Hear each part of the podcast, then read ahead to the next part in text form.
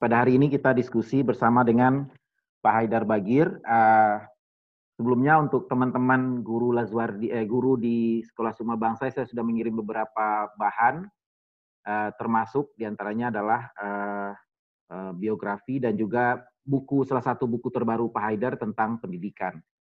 Nah, uh, Pak Haidar adalah tokoh pendidikan, beliau juga uh, adalah pengusaha, Beliau uh, menjadi presiden direktur dari Mizan.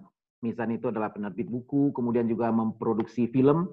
Mungkin teman-teman masih ingat ada film Laskar Pelangi, uh, kemudian juga ada Garuda di, Dadaku dan seterusnya. Nah, kemudian juga uh, Mizan sangat konsen dengan buku-buku terkait dengan pendidikan. Nah, sekolah Pak Haidar sendiri, sekolah Lazuardi sudah ada di mana-mana, dan uh, saya kira juga sudah tidak asing bagi teman-teman karena beberapa buku yang terkait dengan uh, yang sebenarnya uh, diterbitkan oleh Lazwardi itu juga sudah uh, sering kita baca. Nah, uh, di sini uh, mohon maaf nanti Pak Haidar uh, di sini namanya Lubna ya. Bu Lubna adalah istrinya Pak Haidar ya. Baik teman-teman, tanpa panjang lebar lagi kita minta kepada Pak Haidar, mari kita Sambut dengan tepuk tangan. Coba teman-teman kita tes dulu. Di partisipan ada tepuk tangannya. Coba uh, unmute dulu semuanya. Mohon Pak Admin. Mari kita sambut Pak Haidar Bagir dengan tepuk tangan yang meriah. Ya. Silakan Pak Haidar. Ya, tes dulu suaranya jelas. Jelas. Jelas. Ya. ya. Assalamualaikum warahmatullahi wabarakatuh. Waalaikumsalam warahmatullahi wabarakatuh. Alhamdulillah alamin. Allahumma salli ala Muhammad wa ali Muhammad. Uh, terima kasih sekali Pak ha, Pak Hairil dan yang lain-lain sudah mengundang saya untuk sharing. Senang sekali, selalu senang sharing dengan para pendidik. Mudah-mudahan uh, nanti kita lanjutkan dengan diskusi supaya saya juga bisa belajar ya. Uh, kalau saya nggak salah tangkap pertanyaan umumnya kira-kira pasca COVID ini apa yang berubah dari uh, pendidikan di Indonesia gitu ya. Um, jadi nanti pasti akan ada forced change gitu ya. Yang saya maksud forced change itu adalah perubahan yang dituntut uh, secara eksternal. Dalam arti mungkin bisa tuntutan orang tua, bisa apa namanya terbentuknya satu tren baru gitu ya, tren baru yang sudah menjadi normal sehingga kita harus menyesuaikan diri ya dan macam-macam lagi. Uh, saya ingin membagi perkiraan saya tentang perubahan itu ke dalam dua bagian besar ya.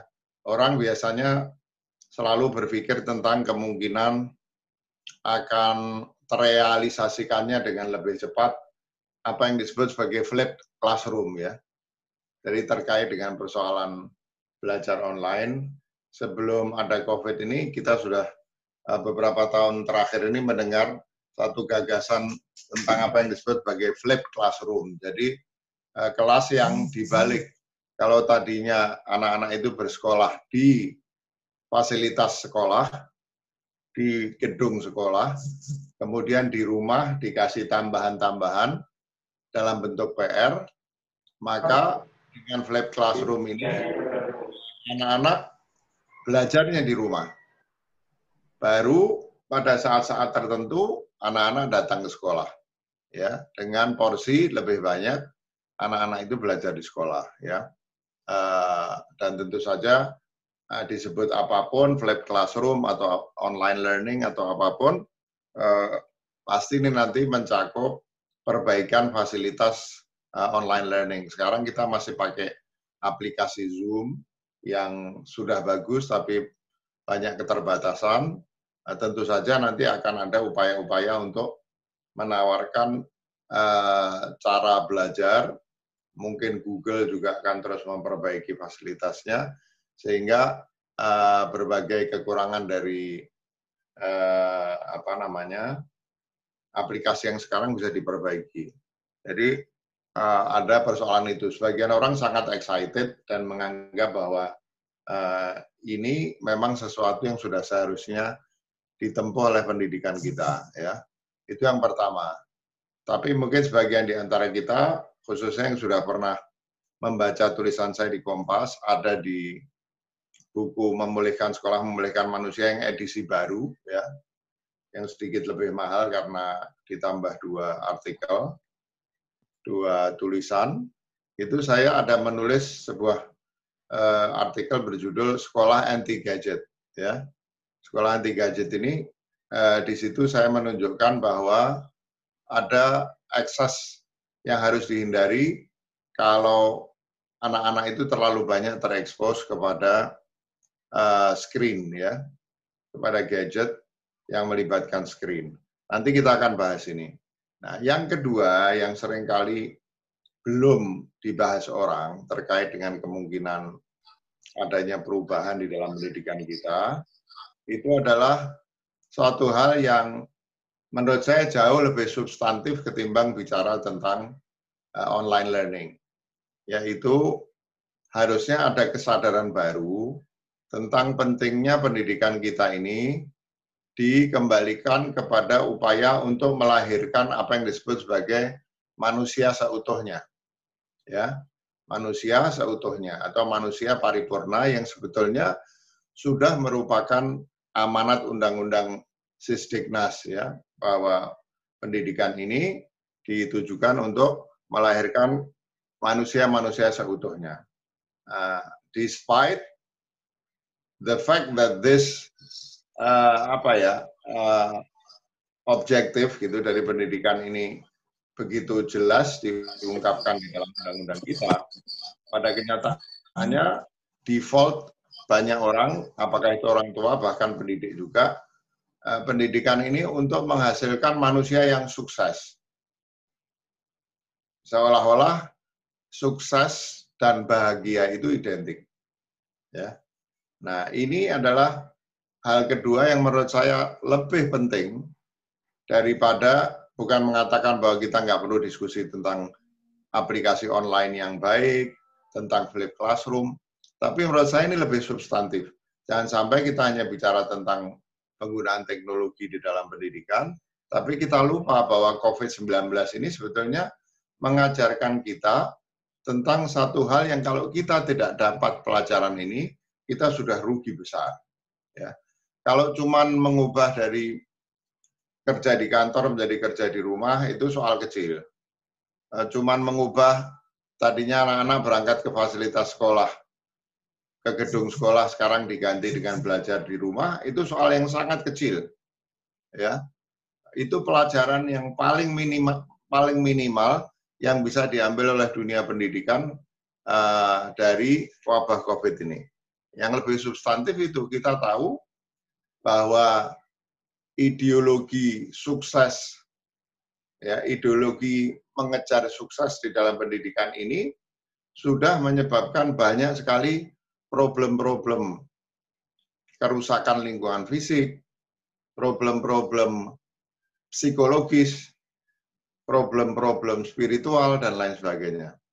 Kita tahu bahwa eh, dengan wabah ini, misalnya kita tahu betapa eh, jauh kita sudah merusak lingkungan hidup kita. Dan merusak lingkungan hidup kita ini sama saja seperti merusak diri kita.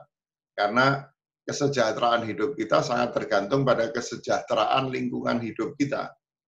Kalau kita ganggu kesejahteraan lingkungan hidup, kita yang sangat tergantung yang hidup kita itu berjalin dan berkelindan dengan lingkungan hidup itu juga akan rusak, membunuh lingkungan itu seperti membunuh kita sendiri. Ya, jadi dari segi kesehatan misalnya sudah tentu kalau lingkungan rusak eh, apa namanya kita akan mendapatkan akibatnya dari segi kesehatan ya. Dari segi keindahan sudah tentu kalau keindahan dirusak itu akan merampas banyak sumber kebahagiaan dari kita ya dari segi itu baru kita bicara dari segi fisik ya uh, kerusakannya itu bisa dalam bentuk uh, banjir, bisa dalam bentuk apa namanya penyakit-penyakit yang muncul akibat perusakan itu yang paling yang paling populer misalnya lubang ozon yang bisa menyebabkan kanker kulit dan lain sebagainya. Kemudian persoalan keindahan tadi ya uh, manusia itu kebahagiaannya terletak di tiga hal sebetulnya kebaikan, kebenaran, keindahan. Nah, jadi uh, kebahagiaan kita terletak pada apakah kita hidup secara baik atau tidak, baik kepada makhluk Allah yang lain atau tidak. Kedua, apakah kita setia kepada kebenaran atau tidak? Orang yang mengkhianati kebenaran itu hatinya pasti gelisah. Ketiga, keindahan. Ya, nah jadi uh, ada persoalan seperti itu. Kalau keindahan lingkungan kita dirusak, ya kita sendiri yang akan rugi. Ya. Itu baru lingkungan fisik, kerusakan lingkungan fisik. Kerusakan psikologis lebih parah lagi. Seringkali kita ini mengejar kemakmuran, mengejar kekayaan, menyebab, mengejar kekuasaan, mengejar eh, apa namanya eh, popularitas, sehingga kita mengorbankan semua hal, mengorbankan keluarga kita, ya, mengorbankan kesejahteraan psikologis dan spiritual kita, ya. Eh, ini adalah pembicaraan tersendiri. Nanti kalau Pak Khairil mau peserta eh, Zoom meeting kita nanti bisa dikirimi e-book mini gratis saya, namanya Siap, Pak Haidar. Musibah. Ya, agama di tengah musibah itu ada salah satu uh, tulisan yang paling akhir itu tentang pandemi COVID-19 sebagai kritik terhadap peradaban. Ya. Nah, jadi seharusnya pelajaran yang paling penting terkait dengan pendidikan sehubungan dengan wabah COVID-19 ini bukan terutama pada urusan penggunaan teknologi IT untuk belajar yang sangat mudah dilakukan jika mau, tapi lebih pada persoalan-persoalan peradaban yang bahayanya itu bukan cuma persoalan efektivitas dan efisiensi eh, proses belajar mengajar yang bisa diatasi dengan aplikasi yang lebih baik, tapi adalah persoalan kesejahteraan fisik, kesejahteraan psikologis, dan kesejahteraan eh, apa namanya spiritual kita kita selama ini sudah mengacaukan antara sarana dan tujuan. Sukses itu sarana bahagia, bukan bukan uh, sukses itu adalah sarana pencapaian tujuan pendidikan. Tujuan pendidikan itu apa? Melahirkan manusia seutuhnya yang dengan keutuhan dirinya dia berbahagia. Bahagia itu adalah tujuan akhir yang semua orang sepakat. Tidak akan ada satu manusia waras pun yang tidak sepakat bahwa tujuan hidupnya itu mencapai kebahagiaan di dunia dan sebagai orang beriman kebahagiaan di akhirat. Semua sepakat. Nah, eh, persoalannya ada orang yang mengidentikan sukses dengan kebahagiaan. Masih mending kalau mengidentikan sukses dan kebahagiaan. Banyak di antara kita bahkan tidak sadar bahwa kita itu mencari kebahagiaan dan sukses itu tidak menjamin kebahagiaan. Sukses itu sarana, ya kebahagiaan itu tujuan. Bahkan sering saya katakan bahwa sukses itu ada tiga jenis. Ini menurut ahli kesuksesan yang melakukan berbagai penelitian. Ada yang disebut sebagai better success, yaitu kesuksesan yang justru membuat orang yang sukses itu hidupnya sengsara. Yaitu misalnya sukses, serakah, korupsi, ya, atau sukses tapi menindas orang lain, merampas hak orang lain, hidupnya tidak mungkin bahagia. Itu namanya better success. Ada lagi toxic success. Kesuksesan yang menyengsarakan orang lain.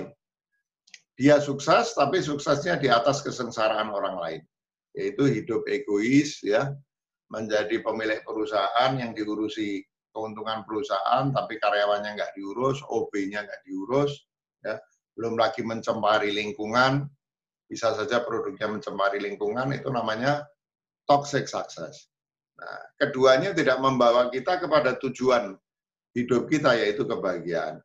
Kalau kita mau sukses kita membawa kita kepada kebahagiaan, itu kita masuk ke jenis sukses yang ketiga, namanya meaningful success.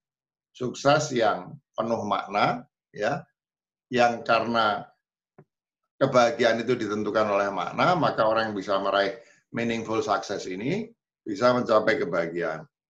Meaningful success itu apa? Ketika kita punya harta banyak, harta itu punya meaning ketimbang sekedar menjadi tumpukan angka-angka di buku tabungan kita. Ya, tapi uh, itu bisa kita pakai untuk selain memenuhi keperluan kita, juga bisa membantu orang lain. Kalau kita punya kekuasaan bukan cuma untuk jadi jagoan, tapi kekuasaan kita kita pakai untuk membantu orang lain. Begitu juga popularitas. Itu yang disebut meaningful success. Kalau kita tidak sadar akan adanya gap antara sukses dan sukses dan kebahagiaan ini, yang terjadi jangan-jangan kita sukses, tapi sukses kita itu either bitter success atau uh, toxic success atau keduanya. Jadi sebaliknya dari mendekatkan kita kepada kebahagiaan, sukses kita justru menjauhkan kita dari kebahagiaan.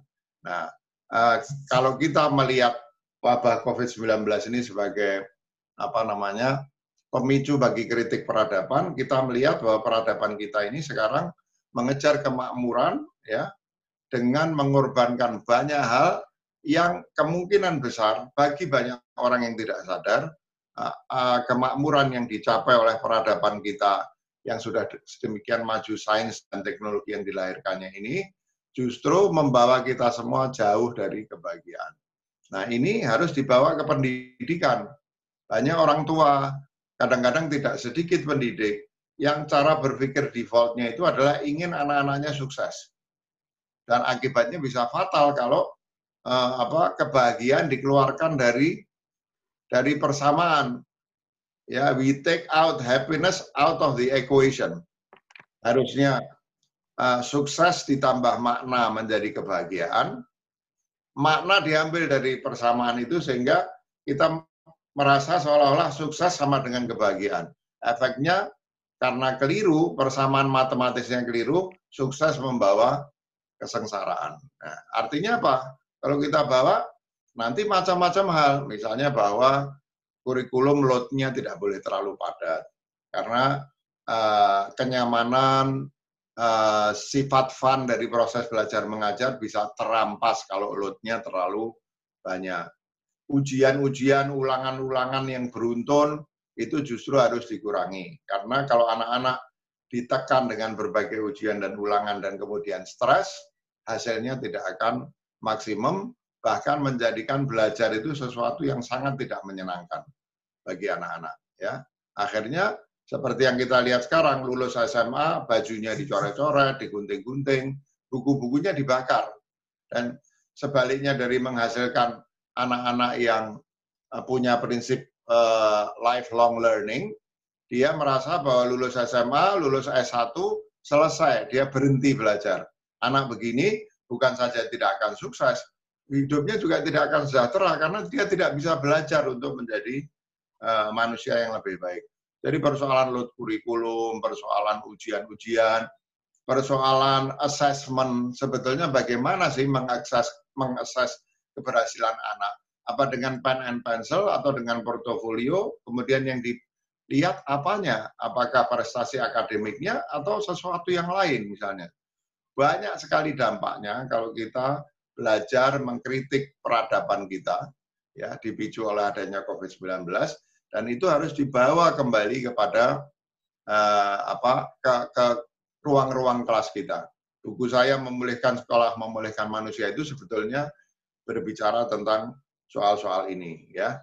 Nah, uh, sedikit saja membahas yang soal uh, apa namanya perubahan yang akan terjadi dalam hal penggunaan teknologi IT di sekolah, uh, saya akan singgung sedikit, setelah ini saya kembalikan ke Pak Khairil, bahwa di dalam tulisan saya yang berjudul Sekolah Anti Gadget itu, saya menunjukkan berbagai problem yang akan muncul kalau kita secara tergesa-gesa uh, membawa misalnya gadget ke dalam kelas dan merasa bahwa itu cara terbaik, anak-anak dari pagi sampai pulang sekolah membawa gadget dan belajar dengan gadget dengan alasan wah jauh lebih efektif karena pakai audio visual dan lain sebagainya. Kita lupa bahwa banyak sekali akses yang akan muncul dari situ, khususnya kalau ini menyangkut pendidikan dasar. Uh, saya membedakan di situ di dalam penelitian itu sampai uh, harus dibagi jenjang-jenjang persekolahan itu uh, dari jenjang persekolahan apa namanya pendidikan dasar sampai SMP ya dan mulai SMA dan perguruan tinggi. Nah, ini kita harus bersikap berbeda dalam penggunaan screen di ruang kelas. Kalau untuk anak TK SD no way.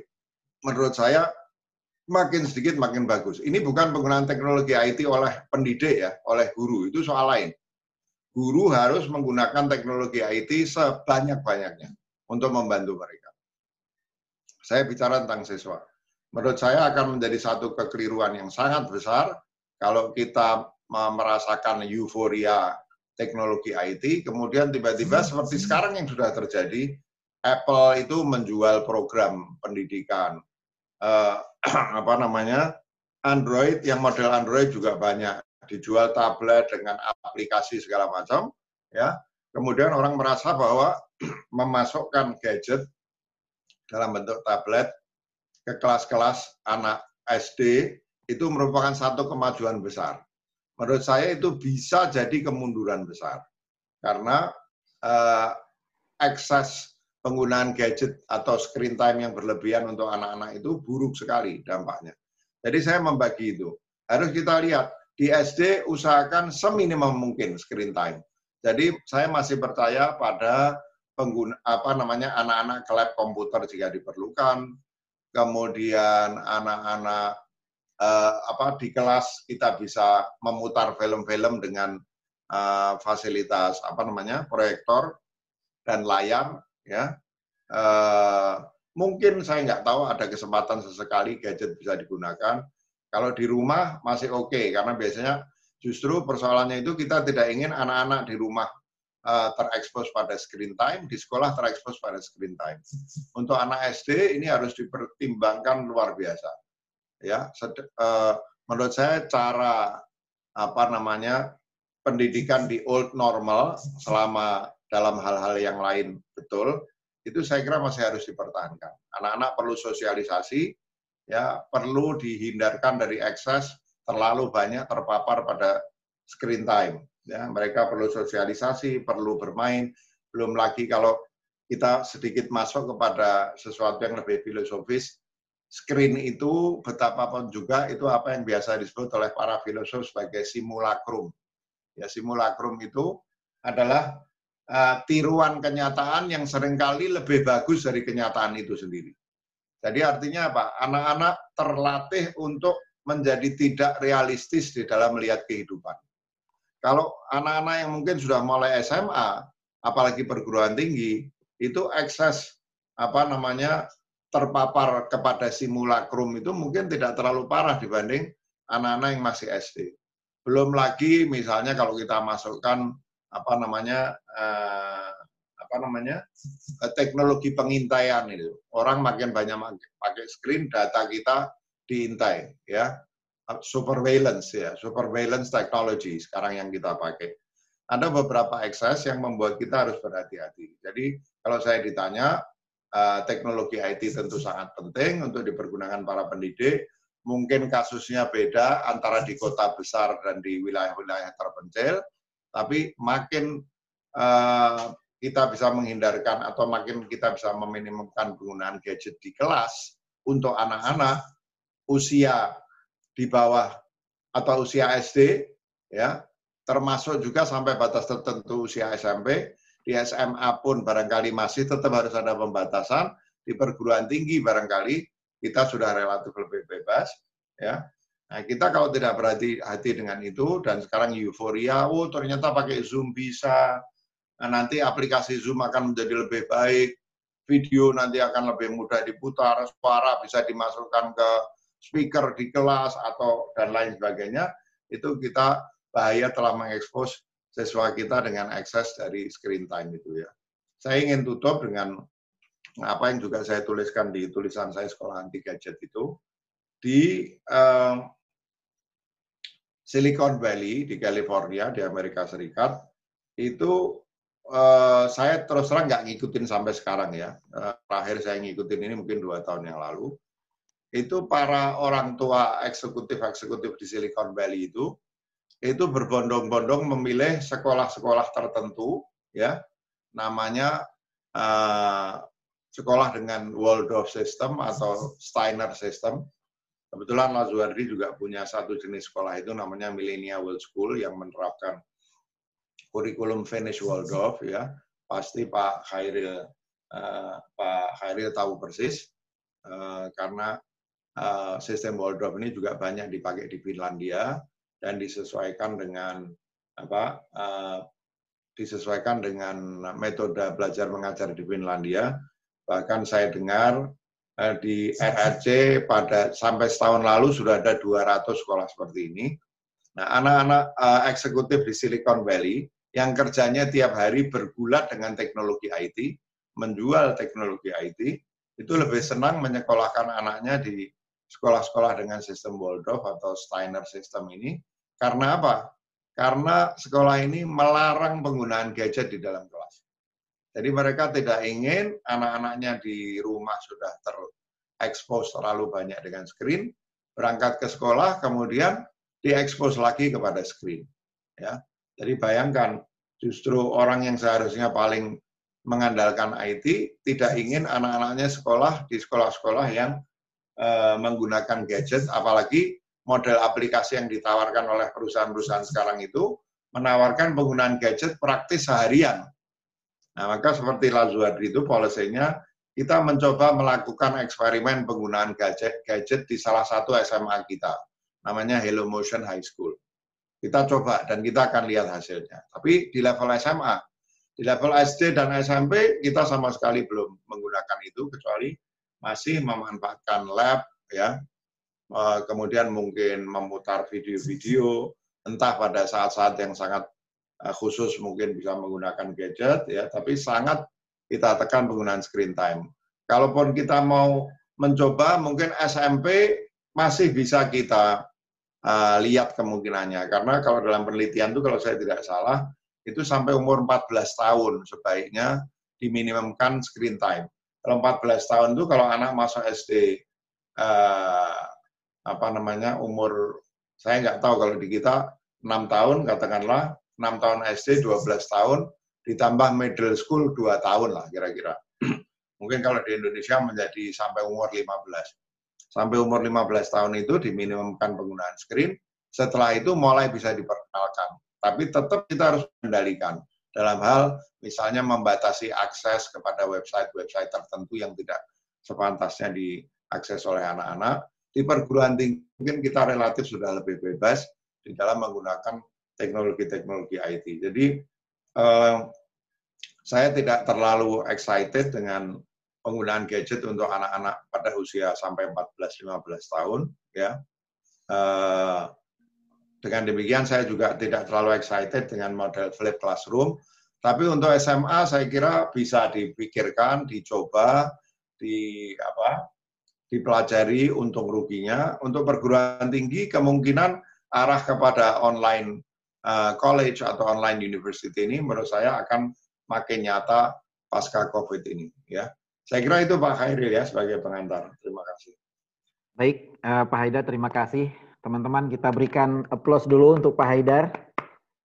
Uh, saya kira ini paket lengkap ya. Jadi kalau kita seperti kita berbuka, ada nasinya, ada lauknya, ada sayurnya, ya kan, ada buahnya, jadi komplit. Uh, tadi uh, kita juga mulai dari filsafat pendidikan sampai dengan prakteknya kira-kira seperti apa, uh, kita sudah uh, sama-sama mendengarkan. Uh, terkait tadi dengan gadget itu, mungkin untuk teman-teman guru Sukma, saya pernah dulu menyampaikan di grup kita bahwa Steve Jobs itu di dalam wawancara New York Times September 2011, kalau nggak salah itu sudah menyampaikan apa yang tadi disampaikan oleh Pak Haidar, Eh, Steve Jobs diwawancara oleh wartawan New York Times, Anda kan uh, tukang IT, uh, eh, anak Anda berarti di rumah selalu main gadget. Terus kata Steve Jobs, oh enggak, anak saya itu sekolah, di sekolah yang minimum sekali penggunaan gadgetnya. Nah ini orang-orang uh, luar biasa ternyata juga berpikirnya berbeda dengan kita. Baik, uh, para sahabat Sukma yang berbahagia, uh, kita akan membuka sesi tanya jawab ya. Jadi uh, biar ini diskusinya lebih menarik, teman-teman uh, silakan disiapkan ya nanti kita sudah atau kita minta dulu Pak Tongki, silakan Pak Tongki memberikan uh, cara atau memberikan uh, guidance apa yang dilakukan untuk mengajukan pertanyaan. Silakan Pak Tongki. Ya. Oke, uh, terima kasih Pak Khairil. Uh, saya pikir teman-teman sudah cukup familiar dengan uh, aplikasi Zoom.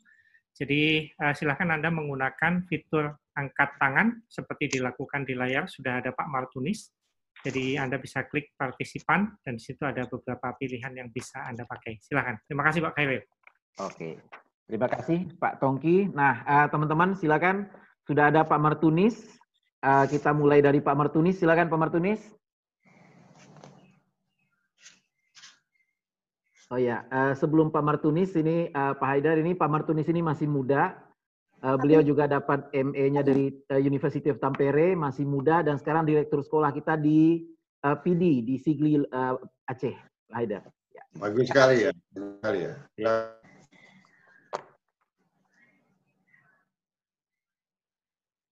Uh, Pak Martunis mohon ininya uh, sound sistemnya. Mikrofon belum aktif mungkin. Oke. Okay.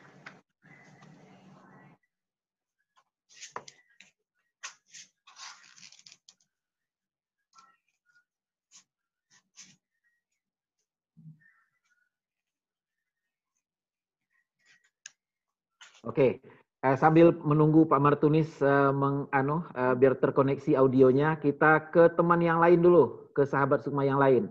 Sudah ada Bu Satya, silakan Bu Satya. Bu Satya saat ini sedang S3 di Finlandia, Pak Haidar. Oh, Masya Allah, banyak ke Finlandia ini. Ya, ya ini Alhamdulillah, Pak. Calon dokter uh, kita dalam bidang pendidikan, Pak Haidar. Silakan Bu Satya. Amin, insya Allah. Assalamualaikum, salam Pak Haidar. Uh, ya senang sekali bisa ketemu Bapak secara online. Uh, pertanyaan saya mungkin awalnya tadi saya banyak mendengar uh, Bapak mengatakan bagaimana kita bisa mencari makna dalam pendidikan. Karena memang ter, ter lagi ketika kita sudah online sekarang seperti ini yang tadi Bapak bilang tentang simulacrum, kelihatannya anak-anak jadi dalam membuat makna melalui pengalaman nyata dalam kehidupan nyata itu juga jadi ada tantangan, seolah dimediasi oleh teknologi ataupun oleh screen itu tadi. Nah, karena itu mungkin di tengah-tengah ketika kita sedang pandemi, dipaksa untuk menggunakan screen ini, kira-kira apa yang bisa kita lakukan untuk meminimalisir? Sekiranya memang uh, ini adalah alat yang mau tidak mau memang sudah masuk ke dalam proses belajar kita dan memang juga tidak bisa istilahnya kita belum menemukan alternatif lain. Nah, jadi ini kan the lesser of two evils ya Pak ya. Mau nggak mau ya. kita harus menggunakannya. Jadi mungkin kita sekarang harus mengkritisi dan mencari cara gimana bisa meminimalisir hal tersebut. Nah, mungkin itu Pak. Pengalaman saya tadi Bapak menyebut tentang Steiner. Kebetulan di sini memang sekolah Steiner itu semacam sekolah swasta. Jadi ada uh, sekolah-sekolah Steiner itu di sini dan memang mereka punya uh, filosofi pendidikan yang berbeda. Uh, nah, jadi ini juga memperkaya ya khasanah alternatif pendidikan di Finlandia yang memang kebanyakan sebagian besar uh, sekolahnya sekolah publik, sekolah umum. Nah, tapi di kita ini kan sangat bervariasi. Uh, penyedia jasa pendidikan juga banyak dan beragam. Nah, mungkin demikian, Pak. Oke, okay, ya. terima kasih Bu Satya. Uh, semoga dokternya cepat selesai ya, bisa kembali ke Indonesia. Amin. Uh, Amin. Terima kasih Pak doanya.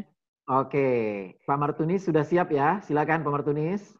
Ya, uh, Bismillahirrahmanirrahim. Uh, Assalamualaikum warahmatullahi wabarakatuh. Assalamualaikum warahmatullahi wabarakatuh. Selamat pagi Pak Haidar. Ini saya menggunakan gadget teman karena saya tidak tahu tiba-tiba gadget saya uh, apa namanya speakernya tidak berfungsi dengan baik. Uh, jujur uh, senang sekali bisa bertemu dan mendengarkan paparan langsung dari Pak Haidar. Uh, sebuah uh, kesempatan luar biasa untuk mendengarkan uh, beberapa hal menarik yang mungkin belum pernah saya dengarkan sebelumnya terkait dengan isu-isu pendidikan. Uh, ada dua hal yang ingin saya tanyakan. Uh, yang pertama, uh, ya ada sebuah artikel yang baru dikirimkan oleh Pak Khairil beberapa saat yang lalu, dan ada hal yang menarik di situ. Jadi beberapa waktu lalu uh, mungkin ada seminar yang diadakan di Kementerian Pendidikan dengan judul uh, Memulihkan Sekolah, Memulihkan Manusia. Artinya sama dengan uh, judul buku yang Pak Haidar uh, karang. Jadi ada sebuah pernyataan menarik dari Pak Haidar dalam seminar itu bahwa ini kan terkait dengan Merdeka Belajar, sebagaimana yang diinisiasi oleh Mas Menteri Nadim. Jadi ada pernyataan yang menarik dari Pak Haidar di situ, ya jika ingin merdeka, uh, seharusnya ya tidak uh, perlu untuk uh, apa namanya ya tidak uh, tidak seharusnya mengikuti semua ketentuan-ketentuan yang diberikan oleh Kementerian Pendidikan seperti itu. Artinya Kemendikbud dalam hal ini. Uh, tapi memang uh, kita di sekolah Sukma Bangsa sendiri pada dasarnya uh, selama ini kita tidak sepenuhnya mengikuti uh, aturan teknis dan beberapa hal yang terkait dengan juknis-juknis dari Kementerian Pendidikan. Ada penyesuaian, ada alternatif yang kita uh, katakan kita akali untuk kebutuhan sekolah. Jadi tidak sepenuhnya kita mengikuti ketentuan dari kementerian tersebut.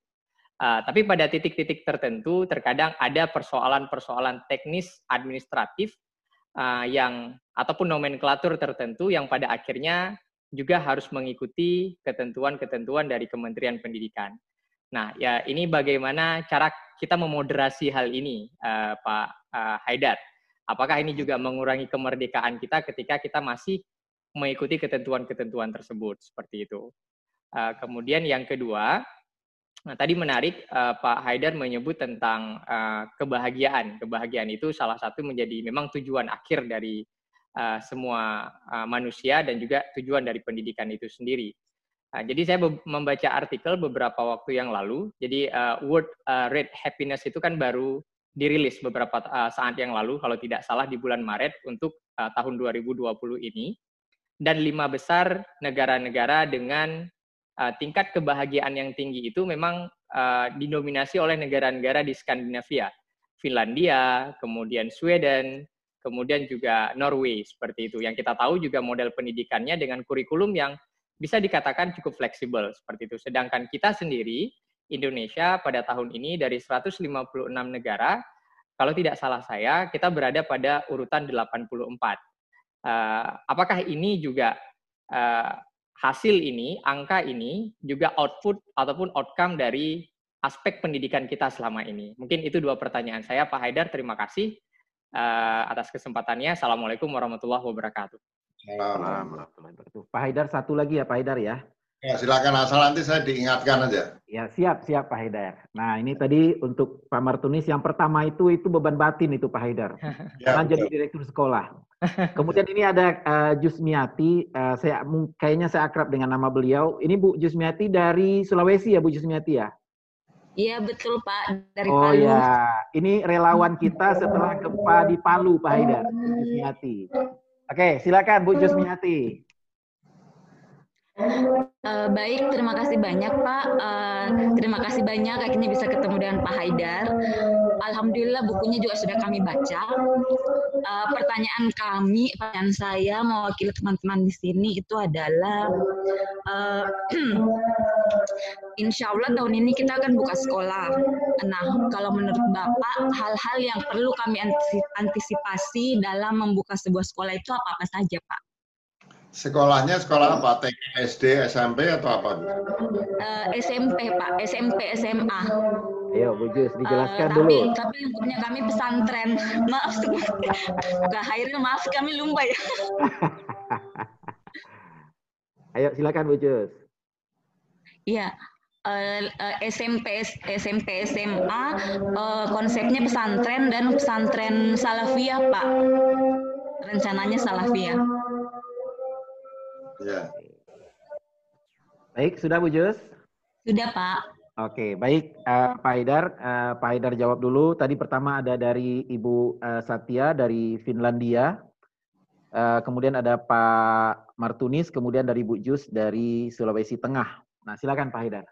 Ya, yang pertama tadi uh, bagaimana caranya di masa COVID ini kan kita menggunakan online ya apa bagaimana caranya supaya kita tidak atau anak-anak kita tidak terkena akses ah, sorry tidak terkena ekses uh, yang bisa berakibat buruk karena di masa COVID ini kita harus uh, menggunakan teknologi IT dan anak-anak harus menggunakan screen di dalam uh, belajar gitu ya. Uh, pertama begini, pertama kita berharap bahwa secara bertahap, meskipun harapan kita ini menjadi ciut lagi melihat bagaimana orang mudik dan lain sebagainya, kita berharap sebetulnya di awal tahun ajaran baru itu sudah ada pelonggaran ya. Nah, pelonggaran yang saya bayangkan itu misalnya yang uh, bersama di saya diskusikan itu adalah kemungkinan anak-anak bisa masuk ya, uh, tapi waktu belajarnya menjadi setengah dari waktu belajar biasa dan anak-anak itu masuknya berdasar shift. Jadi kalau tadinya satu kelas isinya misalnya 30 anak, atau 25 anak, maka satu kelas menjadi hanya 12-13 anak supaya bisa social distancing dan lain sebagainya. Kemudian beberapa kegiatan seperti olahraga dibatasi, tetap harus melakukan olahraga yang bisa social distancing. Protokol kesehatan lain diterapkan secara ketat.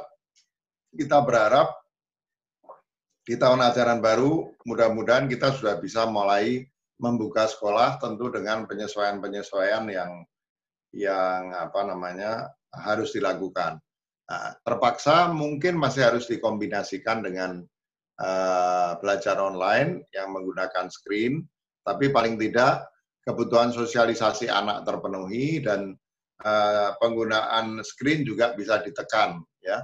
Itu yang pertama. Kita berharap uh, itu yang apa? Itu yang terjadi, ya mudah-mudahan kalau nanti vaksin sudah ditemukan atau keadaannya betul-betul di bawah kendali, kita bisa kembali pada situasi old normal dalam hal tertentu. Karena di new normal itu bukan berarti semua berubah, tapi ada beberapa yang ada di old normal yang masih harus diinkorporasi, termasuk tadi kebutuhan anak-anak SD, TK, untuk masih lebih banyak berada bersama teman-temannya di fasilitas sekolah. ya.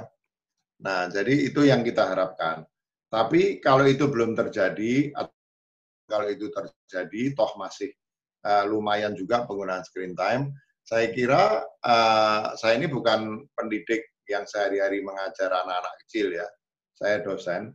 Tapi saya kira yang bisa kita lakukan itu adalah tetap mengurangi uh, apa namanya penggunaan screen di dalam menghubungkan guru dan anak di rumah dan lebih banyak memberikan tugas-tugas ya tugas-tugas kepada anak yang tetap anak itu bisa melakukannya sedapat mungkin dengan bantuan screen yang paling sedikit. Seperti saya kira semua teman-teman pendidik sudah tahu, kita menerapkan apa yang disebut sebagai project based learning. Ya, uh, salah satu ciri project based learning itu kan uh, penggunaan medium hands on di mana anak-anak membuat sesuatu, ya, melakukan sesuatu dengan fisiknya, dengan organ-organ tubuhnya, ya. Nah, saya kira itu masih harus tetap bisa dilakukan. Jadi penugasan-penugasan kepada anak-anak di sekolah itu sebaiknya uh, menggunakan metode semacam semacam tetap project based learning ini sehingga anak-anak di rumah uh, dengan bimbingan guru yang mudah-mudahan caranya membimbing anak-anak belajar sendiri di rumah, ya. Itu kalau kita mampu mendorong anak-anak untuk di rumah itu lebih banyak uh, apa mendapatkan proyek-proyek, maka mudah-mudahan tetap saja uh, apa namanya bahan-bahan kurikulum itu bisa di uh, diberikan kepada anak-anak, tapi screen itu hanya kita pakai untuk semacam apa ya mentoringnya gitu. Jadi mentoringnya kita pakai screen, um, tapi bahan-bahan kurikulum itu diupayakan diberikan kepada anak-anak dalam bentuk project-project ya, uh, tapi bukan dalam bentuk kegiatan-kegiatan yang membuat mereka akhirnya bolak-balik melakukan menggoogle menggoogle ya. Saya kira itu cara yang paling mungkin yang bisa dilakukan. Memang uh, ini juga akan melibatkan orang tua. Orang tua mau tidak mau harus lebih punya waktu dan ketelatenan membimbing anaknya di rumah. Tapi saya optimis bahwa asal falsafah kita betul, itu kita akan dapat jalan untuk membuat uh, apa namanya keterpaksaan di dalam menggunakan screen ini uh, tidak membuat kita kemudian uh, membebani anak-anak dengan kegiatan yang mengharuskan mereka mengekspos diri kepada screen itu. Jadi kuncinya adalah pada pemberian bahan-bahan belajar yang memungkinkan mereka melakukannya secara project based learning. Saya ingat dari dulu pun Pak Hairil tahu kita menekankan bahwa kalau kita harus memberi PR, pertama minimumkan PR. Kalau kita harus memberi PR, sebaiknya PR itu adalah PR yang uh, bersifat project-project. Itu sebelum ada cerita COVID. Sekarang hal itu menjadi lebih penting. Yang kedua Pak Yunis atau Pak Tunis tadi. Pak Martunis. Pak Martunis ya. Pak Martunis, memang itu problem menjadi problem kita. Ya kita harus uh, melakukan uh, upaya untuk tadi istilahnya tepat ngakali ya kita dari tahun pertama sudah berusaha ngakali mudah-mudahan dengan konsep merdeka belajar itu akan lebih mudah lagi bagi kita tapi ya seperti yang kita upayakan kita lakukan biasanya kita selalu memulai dengan bedah kurikulum apalagi di tahun-tahun pertama di tahun-tahun selanjutnya mungkin pekerjaan bedah kurikulumnya menjadi lebih mudah ya uh, kita misalnya kalau di SD kita upayakan uh, mayoritas pelajaran itu kalau bisa selesai lima tahun. Kalau di SMP selesai dua tahun. Biasanya nanti kita usahakan semester pertama kelas 6 itu sudah mulai kita masuk kepada persiapan ujian. Tapi sekarang kan ujian sudah nggak ada ya. Salah satu yang saya sampaikan, saya bertemu dengan Dirjen Pendidikan Dasar dan Menengah yang digabung dengan TK sekarang dengan PAUD saya sampaikan Pak, itu salah satu yang harus dihilangkan kalau mau merdeka belajar itu adalah otoritas apa itu namanya? Penilai sekolah. Apa itu yang suka datang? Pengawas sekolah pengawas sekolah. Itu otoritasnya harus dihilangkan. Boleh datang. Datang mengobservasi mengumpulkan bahan tapi mereka tidak boleh diberi kekuasaan akreditasi. Ya. Nah, sampai betul-betul Dikbud itu bisa punya paradigma baru di dalam menilai sekolah bagus mana, sekolah nggak bagus seperti apa. Saya sampaikan kepada Pak Dirjen bahwa hampir semua urusan akreditasi itu urusan duit. Nah, datang harusnya dua hari, datang sehari, kadang-kadang nggak sehari penuh. Uh, urusannya cuma memeriksa borang-borang, orang itu katanya ketika saya bicara sama Pak Dirjen itu ada satu orang lain di situ, uh, orang itu singkatannya bohong, apa ya, orangnya kok saya lupa, uh, bohong terang-terangan apa gimana lah. Jadi kan selama ini kan gitu, akreditasi itu sekolah mengisi borang-borang, borangnya bohong terang-terangan, uh, pengawasnya nggak peduli, pulang. Saya tidak ingin mengatakan semua pengawas, tapi dalam pengalaman kami sebagian besar kemudian minta duit, ya, uh, dan akreditasi kita bisa tergantung dengan seberapa banyak kita ngasih duit itu. Saya bilang selama pengawas modelnya masih begini dan kemudian mereka diberi hak untuk melakukan akreditasi, maka ya hal-hal seperti ini akan terjadi terus. Jadi kalau mau merdeka belajar, mungkin masih perlu pengawas, perlu pembimbing, ya, tapi jangan sampai kemudian uh, gerak-gerik sekolah diawasi oleh pengawas yang sebetulnya tidak punya concern yang serius kepada peningkatan kualitas pendidikan, atau kalaupun punya concern, cara pandangnya tentang pendidikan masih sangat kuno, gitu ya. Saya tadi lupa mau menyampaikan sesuatu, uh, mumpung ingat dan ada kaitannya. Itu di antara judul bab di buku saya itu yang paling membuat kaget orang antara lain ya di samping beberapa judul lain uh, sebetulnya ada dua yang satu adalah McNamara policy di dalam pendidikan. Itu istilah McNamara policy saya pakai dari hasil pembicaraan saya dengan Said Haidar bahwa kita ini suka keliru melihat kemajuan pendidikan kita dari angka-angka kuantitatif ya. Itu McNamara Policy itu hubungannya dengan perang uh, Amerika di Vietnam, di mana kemenangan Amerika itu dihitung dari berapa banyak body bags yang kembali ke Amerika, tentara Amerika. Kalau banyak berarti kalah, kalau sedikit berarti menang. Ya, dan terbukti bahwa cara mengukur menang kalahnya Amerika di Vietnam itu gagal total dengan cara kuantitatif.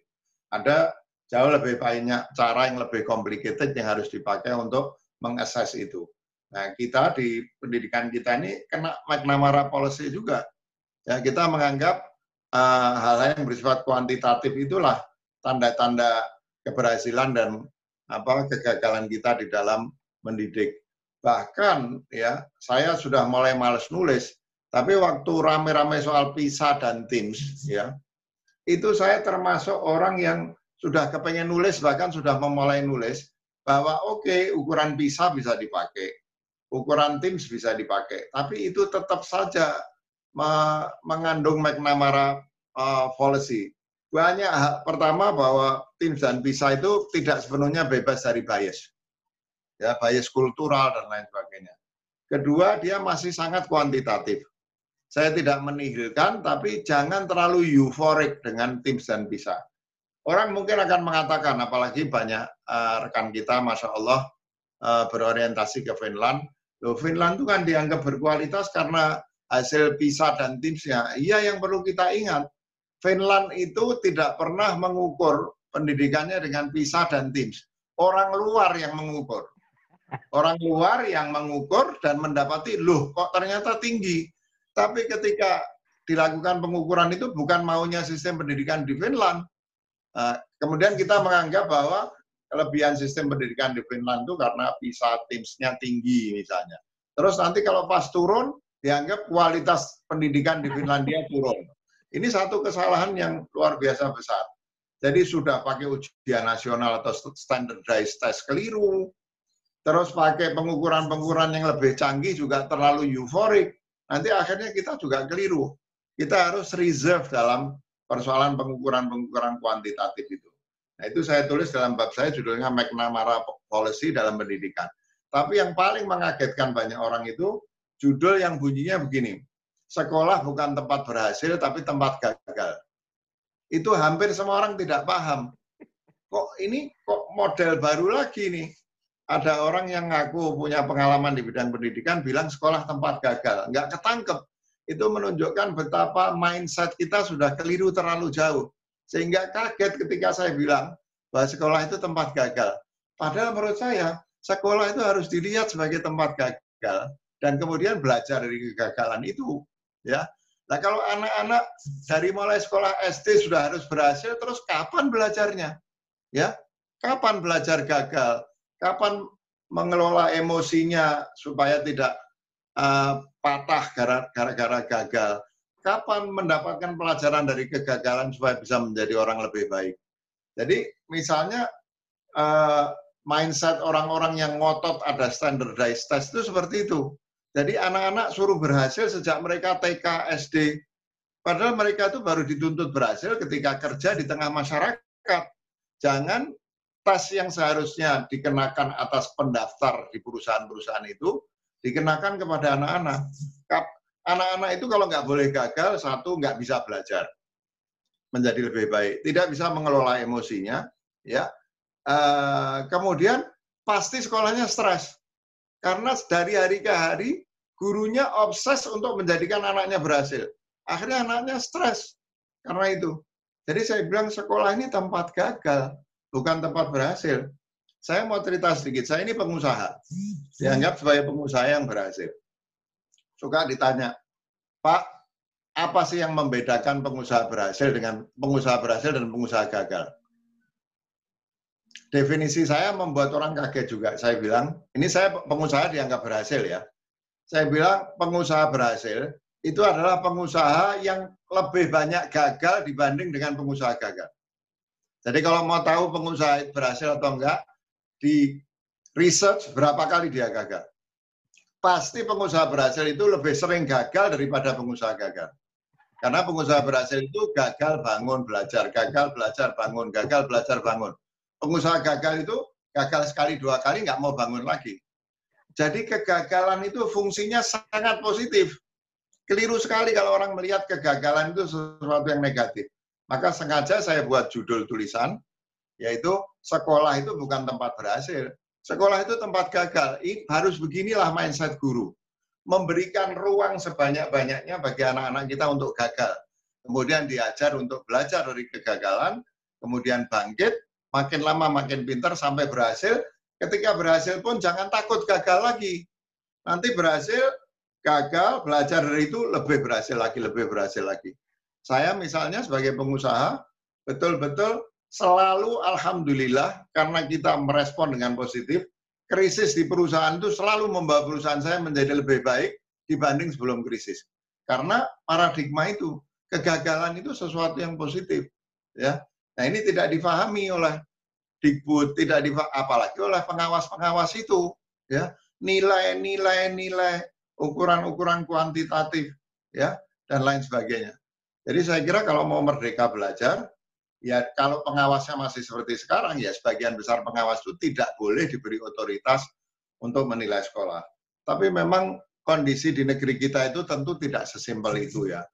Ada gap besar antara sekolah seperti Sukma Bangsa dengan sekolah-sekolah lain yang mungkin miskin, guru-gurunya mungkin pendidikannya rendah, fasilitasnya sedikit, Tentu kita tidak bisa menerapkan apa yang diterapkan di sekolah-sekolah yang fasilitasnya lengkap, guru-gurunya relatif lebih maju pemikirannya dibanding sekolah-sekolah di remote areas itu. Ya kita harus melakukan penyesuaian. Tapi kalau kita mau melakukan penyesuaian, kita harus tahu yang benar dulu. Baru dari yang benar disesuaikan dengan keadaan. Tapi kalau pengetahuan kita sudah salah, makin parah lagi untuk sekolah-sekolah yang anak-anak itu miskin. Jadi ya mudah-mudahan ini menjadi kesadaran betul-betul merdeka belajar sehingga uh, tadi yang disebut Pak Hairil tekanan batin bagi penyelenggara sekolah itu bisa kita kurangi. Dan tekanan ini bukan hanya dari pemerintah, kadang dari orang tua juga. Orang tua juga nuntut. Setiap hari anaknya ditanya, nah hari ini kamu belajar apa? Itu salah satu yang bikin kesel orang tua lah Juardi, mungkin di Sukma Bangsa sama. Itu anaknya bilang, ah nggak belajar apa-apa. Hah?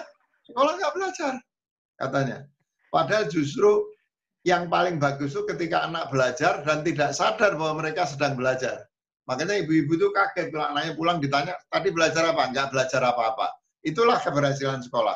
Mengajar anak-anak sedemikian menyenangkan, sedemikian membuat anak-anak nyaman, sehingga anak-anak nggak merasa belajar. ya. Nah, jadi kalau seperti di sekolah kami, SD 5 tahun selesaikan kurikulum, tahun ke-6 itu rapi-rapi kurang-kurang sana-sini, Eh, semester 2-nya bimbingan tes total.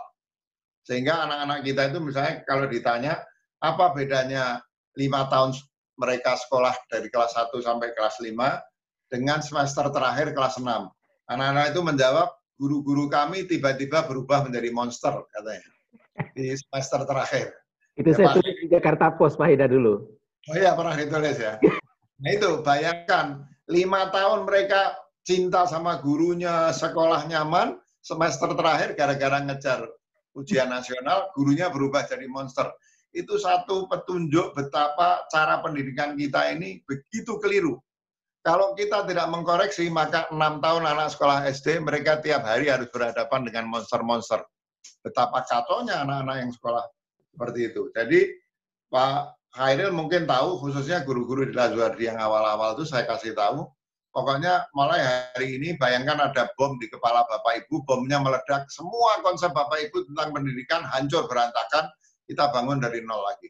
Itu pun masih susah. Sudah di bom, kadang-kadang guru-guru itu masih default. Defaultnya apa? Pak, dulu kami sekolahnya caranya begini. Nah, kenapa anak caranya begini kita sudah jadi berhasil, Pak? Saya kasih tahu dua hal. Satu, bahwa situasi sudah berubah psikologi anak-anak sekarang itu tidak sama dengan psikologi Bapak Ibu guru dulu. Jangan menggunakan cara yang bagus untuk psikologi Bapak Ibu dipakai untuk anak-anak yang psikologi psikologinya sudah berbeda sama sekali. Itu satu. Kedua, saya bilang, dulu saya pernah bicara sama kita ngundang Dirjen Dikdasmen ke sekolah, terus saya mengkritik, Dirjen Dikdasmennya bilang, tapi kan pendidikan yang Pak Edar kritik itu telah membuat Pak Haidar jadi seperti sekarang katanya. Terus saya angkat tangan, iya Pak, Kalau dulu saya dididik dengan benar, saya mungkin sekarang Presiden Amerika Serikat, Pak. Saya bilang. Jadi jangan bilang bahwa yang dulu sudah menghasilkan orang baik. Kalau dulu benar, ya lebih baik lagi berlipat-lipat hasil pendidikannya ya. Jadi harus berani melanggar itu dan kita tipu-tipu saja pengawas-pengawas yang datang itu. Asal pinter-pinter aja. Tapi mudah-mudahan dengan model merdeka belajar ini nanti kita akan lihat kita sudah lebih merdeka lagi. Terus Pak Martunis yang kedua tadi pertanyaannya? Kebahagiaan Pak Haidar. Apa? Tujuan kebahagiaan. Oh iya, iya. Uh, apa namanya? Itulah salah satu yang yang saya tulis juga. Saya menulis di buku itu ada judul belajar dari pengalaman Cina dan Finlandia. Ya, uh, orang suka me mempertentangkan antara sistem Cina yang uh, apa ketat menekankan pada drilling dan sistem Finlandia yang modelnya hands on. Saya juga pernah berkunjung ke sekolah Venice Waldorf di Finlandia dan melihat ketemu kepala sekolah, kemudian ketemu guru-guru, observasi salah satu kelas di sana, ya. Itu kan seperti misalnya sering saya ceritakan kelasnya itu di dalamnya ada mesin tenun. Anak-anak itu memanen uh, kapas, membuat benang, kemudian menenun, dijadikan pakaian atau dijadikan benda-benda lain ya. Hands on itu sangat ditekankan. Guru-guru itu betul-betul sekolah dan orang tua itu percaya sepenuhnya sama guru. Sehingga guru itu punya kekuasaan yang luar biasa besar. Meskipun guru-gurunya memang sangat senior di mana di tempat paling tidak yang saya kunjungi itu ya Nah, jadi Finlandia itu begitu menekankan pada kenyamanan anak-anak belajar ya. Dan juga dalam hal bahan-bahan kurikulum itu sadar betapa misalnya kedisiplinan anak ngantri itu lebih penting dari nilai matematik misalnya. Karena kebahagiaan anak-anak itu terletak di situ nanti. Ketika mereka bisa hidup sebagai manusia yang utuh, manusia yang bukan hanya fisiknya saja kenyang, tapi kebutuhan psikologis dan spiritualnya juga terpenuhi. Orang itu kalau kaya karena maling nggak mungkin bahagia, misalnya begitu.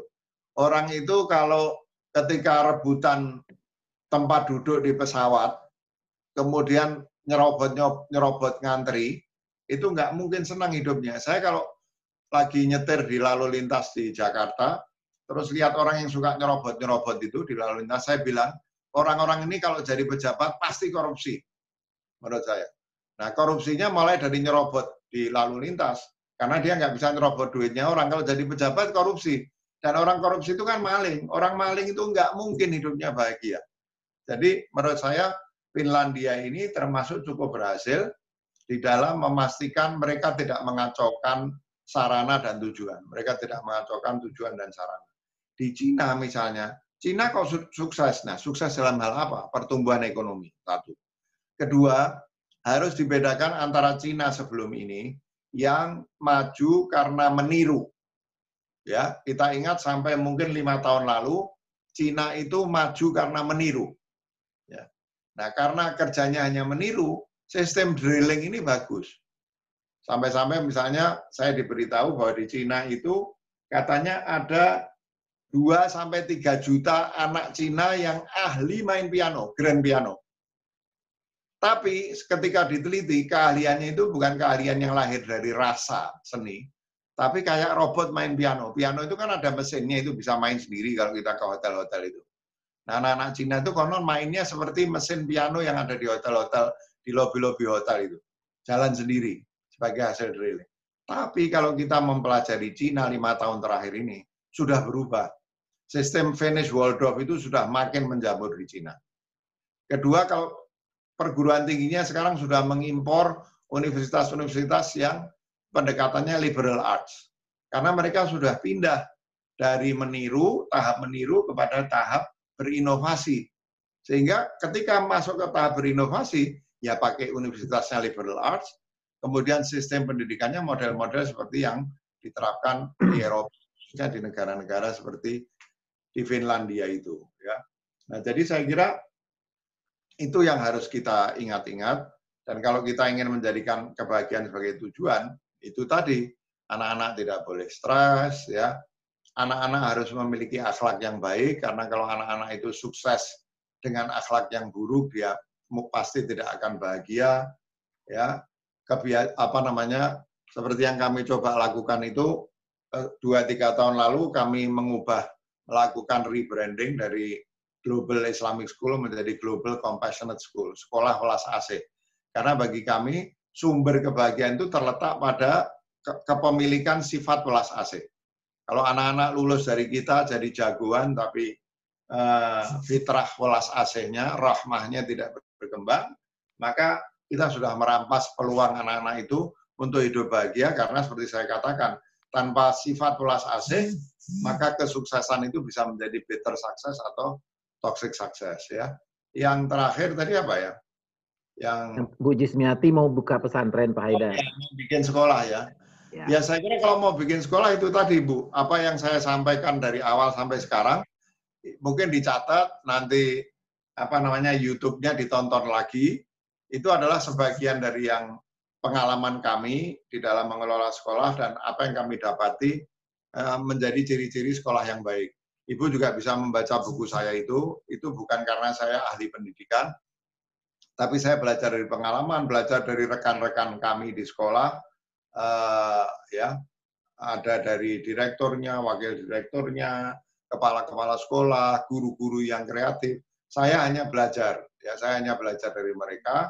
Eh, kebetulan saya punya kemampuan menulis, pengalaman saya termasuk berinteraksi dengan pendidik-pendidik yang hebat itu, kemudian saya tuliskan dalam bentuk eh, artikel-artikel, kadang di koran dan lain sebagainya, dan kemudian saya kumpulkan menjadi buku memulihkan sekolah, memulihkan manusia, Mudah-mudahan ada manfaatnya kalau Ibu baca itu ya. Tadi saya kira sepanjang saya bicara saya sudah menunjukkan ciri-ciri sekolah yang baik itu kira-kira seperti apa.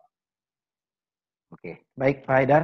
Teman eh, sahabat Sukma semuanya kita tepuk tangan sekali lagi untuk Pak Haidar. Ayo. Ada fiturnya. Nah, eh, eh, sahabat Sukma yang berbahagia, kita tambahkan berbahagia. Ini sudah ada eh, dua teman lagi yang ingin bertanya. Ada satu ada Pak Tongki, Nah, ini tepuk tangannya sudah. Nah, satu lagi Pak Iwan Samad. Uh, pertama, tapi sebelum itu, pertama saya ingat sekali, jadi ketika saya masih menjadi guru, uh, apa namanya, guru pendatang baru di Lazuardi itu kita berkumpul di lantai 4, Pak Haidar. Ya. Di ruangan lantai 4 atau lantai 5, saya lupa. Salah satu yang paling saya ingat itu adalah bahwa uh, Bapak Ibu guru semuanya, kata Pak Haidar, Anda ini sedang sekarang sedang belajar dengan orang yang sering kali gagal atau orang yang sudah sering gagal. itu satu, Pak Haidar. Kemudian yang kedua terkait dengan semester terakhir itu guru-guru berubah jadi monster. Itu dua, satu muncul di Mading, Pak Haidar. Ya. Di Mading di samping gedung uh, ruang rapat. Satu lagi dalam buletin. Itu juga ya. anak kelas 3 SMP atau kelas 2 SMP, kelas 3 SMP kalau nggak salah yang menulis itu. Jadi uh, itu luar biasa. Tapi bahwa anak bisa sampai berefleksi seperti itu juga luar biasa.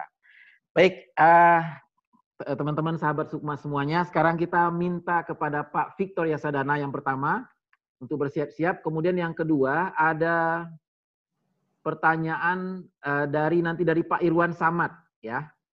Kemudian ini teman-teman uh, sahabat Sukma ini juga sudah bergabung dengan kita Bang Alven Stoni. Beliau adalah kita sebut saja pengurus sekolah Lazuardi di wilayah Sulawesi. Nah, selamat datang di komunitas kita di Aceh, Bang Alven.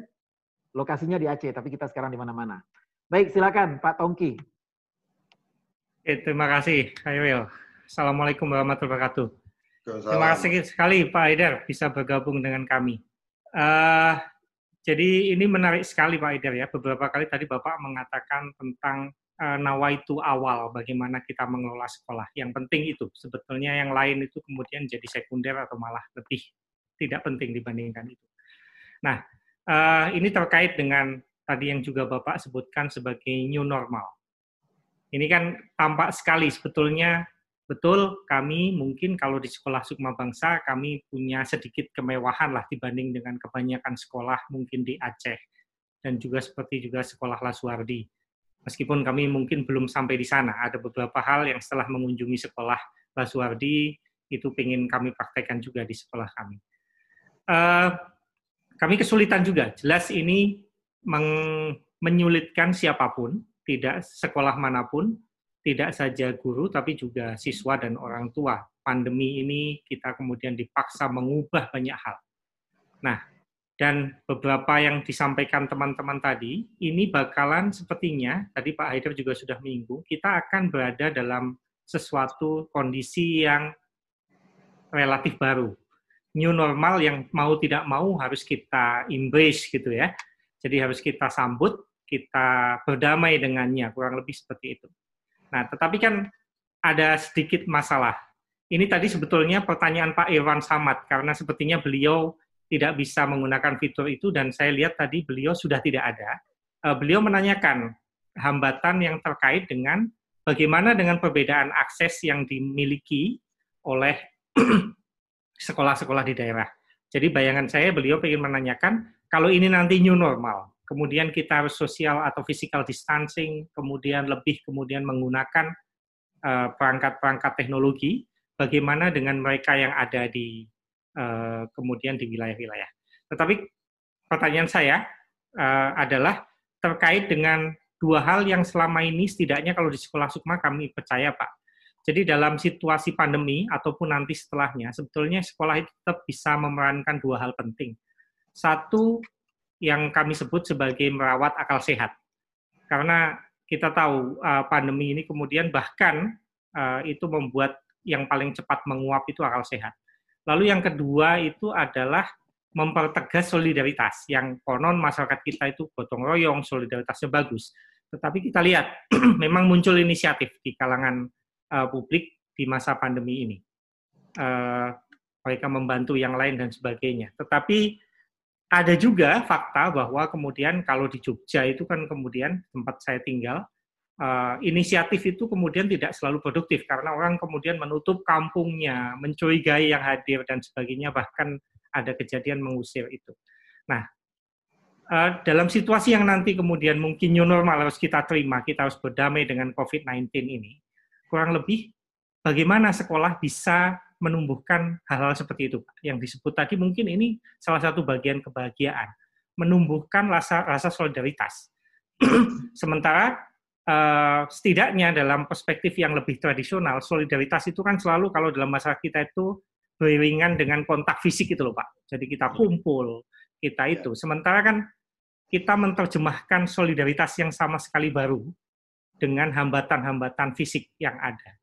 Jadi uh, kurang lebih tadi Bapak mungkin sudah dalam bayangan saya itu dengan membiasakan anak-anak dan guru untuk kolaborasi menggunakan project base uh, tugas-tugasnya mungkin itu bisa membantu. Tetapi hal lain seperti bagaimana mengubah mindset.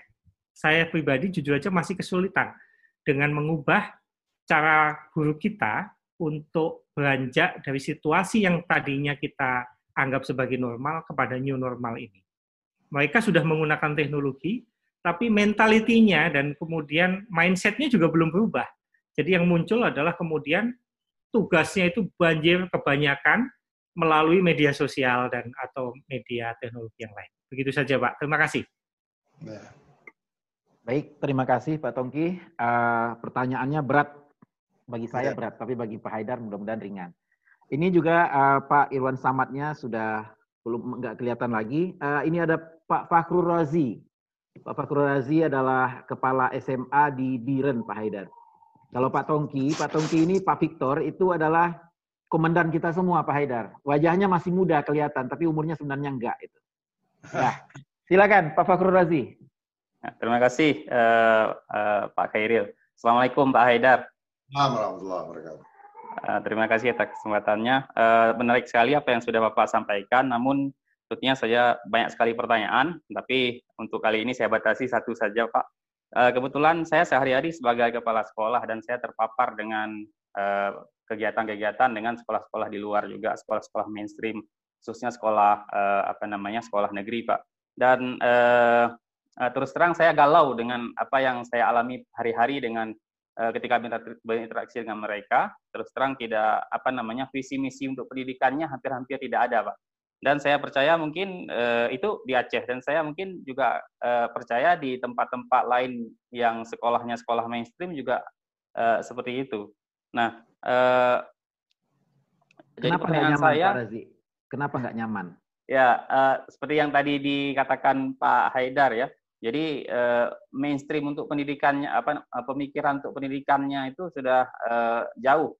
Jadi yang mereka kejar ya nilai dan seterusnya dan seterusnya. Jadi kualitasnya itu memang tidak ada sama sekali. Bahkan uh, banyak yang terindikasi mungkin uang-uang bosnya itu diselewengkan pada hal-hal yang tidak seharusnya begitu ya.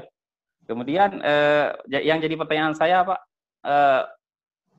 bagaimana Bapak atau sekolah yang Bapak asuh itu mengayomi para guru-guru sehingga uh, sehingga apa namanya yang tadi kita bicarakan pikirannya tetap sesuai dengan framework yang kita percaya bersama bahwa pendidikan ini sesuatu yang sangat berharga dan sesuatu yang harus kita jaga untuk tentu kesuksesan kita di dunia dan di akhirat kelak. Terima kasih. Ya, oke. Terima kasih Pak Razi ya. Ini juga beban batin ya Pak Razi ya. Orang lapangan. Ini pertanyaan orang lapangan ya kan. Oke, silakan Pak Haidar. Ada lagi. Oh, ada satu lagi. Ada Bu Ican. Nah, Bu Ican dulu kepala sekolah. Uh, sekarang beliau menjadi guru. Ya, di PD ya Bu Ican. Ya, silakan Bu Ican. Ayo Bu Ican, uh, belum di, oke okay, kita unmute dulu Bu Ican, silakan. Oh belum, belum berhasil, masih mute Cak Tongki. Oke, silakan Bu Ican. Terima kasih Pak Hairil. Pertanyaan saya langsung saja. Uh, tadi uh, Pak uh, Bapak sempat mention mengenai uh, kurikulum yang tidak terlalu padat. Itu untuk uh, pembelajaran uh, selanjutnya ke depan. Uh, berdasarkan pengalaman di sekolah Bapak, uh, apa yang uh, dilakukan untuk mempraktekkan hal ini? Karena uh, sepanjang ini uh, dinas itu memang menuntut ya uh, apa jumlah mata pelajaran yang begitu banyak, kurikulum yang begitu banyak, perangkat pembelajaran yang begitu banyak dan padat. Nah, jadi uh, saya ingin mendengar prakteknya itu seperti apa supaya bisa kita lakukan juga di sekolah kita. Itu aja Pak Hairi, makasih. Ya, terima kasih Bu Ican. Ini di sana dingin ya Bu Ican ya, bukannya Aceh panas ya? Panas. Oke, okay. uh, eh, silakan Pak Haidar. Uh, satu dari Pak Tongki yang berat itu karena ya, pimpinan ada. jadi pertanyaannya berat, ya kan? Kemudian ya. ada Pak Fakhrul Razi, kemudian Bu Ican. Silakan Pak, Pak, Pak Haidar. Ya, yang pertama itu kan mungkin pertanyaan tadi yang disampaikan oleh Pak Tongki dari yang lain soal bagaimana dengan sekolah-sekolah yang uh, tidak seberuntung sekolah-sekolah seperti Lazuardi, Sukma Bangsa, nggak punya fasilitas dan lain sebagainya. Saya pernah punya pikiran begini, ya. Ini terkait dengan yang kedua. Jadi saya pertanyaan pertanyaan yang uh, ke, pertanyaan orang kedua, penanya kedua atau pertanyaan kedua orang pertama, saya lupa. Tapi persoalan uh, atau Pak Fahru Rozi tadi, persoalan yang tidak punya idealisme guru-gurunya ya. Iya benar Pak Itu saya mau mulai dari situ dulu. Ini memang nomor satu itu guru itu harus punya passion ya, harus punya passion mengajar dan saya nggak punya waktu panjang, tapi orang suka salah paham, menganggap bahwa passion itu kayak hobi, dibawa lahir. Padahal bukan. Passion itu bukan dibawa lahir. Passion itu dipelajari. Kalau kebetulan passion kita sama-sama hobi kita, passion yang kita perlukan sama dengan hobi kita, bagus. Kalau enggak, passion itu kan dari kata patos. Patos itu artinya cinta. Orang punya passion, punya cinta kepada apa yang seharusnya dia cintai. Passion itu dipelajari jadi banyak atau ada sebagian orang yang jadi guru cuman kepengen jadi pegawai negeri, terjamin hidupnya sampai tua dapat pensiun. Nah memang kalau orang kerja bengkel misalnya, atau bikin mobil, itu masih bisa kerja tanpa passion. ya. Tapi kalau orang jadi guru, itu saya di tahun-tahun pertama itu selalu mengingatkan, eh, profesi guru itu membutuhkan modal yang tidak kurang dari cinta kurang dari cinta nggak bakal bisa dapat guru yang bagus. Nah, tapi kadang-kadang tidak semua guru itu masuk dengan uh, apa namanya motif passion untuk mengajar itu. ya. Maka menjadi sangat penting, tadi juga ada, uh, yaitu saya kira pertanyaan Pak Fahrul Rozi, itu di antara yang kami lakukan di tahun-tahun pertama ya dan lain sebagainya itu menumbuhkan passion ini dulu ya itu Pak Khairil mungkin tahu itu kadang kalau saya bicara atau yang lain-lain bicara itu sampai guru-guru itu nangis-nangis gitu padahal saya nggak mau bikin mereka nangis saya cuma berusaha mengungkapkan saja tentang uh, apa namanya pentingnya memiliki cinta kalau mau jadi guru kurang dari cinta nggak bakal bisa jadi guru yang baik jadi motivasi itu sangat penting sampai-sampai ketika tahun 2013 itu saya diminta oleh Wapres untuk mengkoordinir tim penulisan buku kurikulum 2013. Setelah itu dilanjutkan dengan pelatihan nasional, ya dengan pelatihan nasional. Terus saya meminta bahwa saya ini melatih khusus memotivasi guru supaya punya passion untuk mengajar. Jadi saya keliling ke berbagai wilayah sampai ke Sulawesi ke mana-mana saya nggak mentraining kurikulum, saya nggak mentraining cara penilaian dan lain sebagainya. Saya kerja saya hanya dua sesi meningkatkan motivasi uh, para guru itu.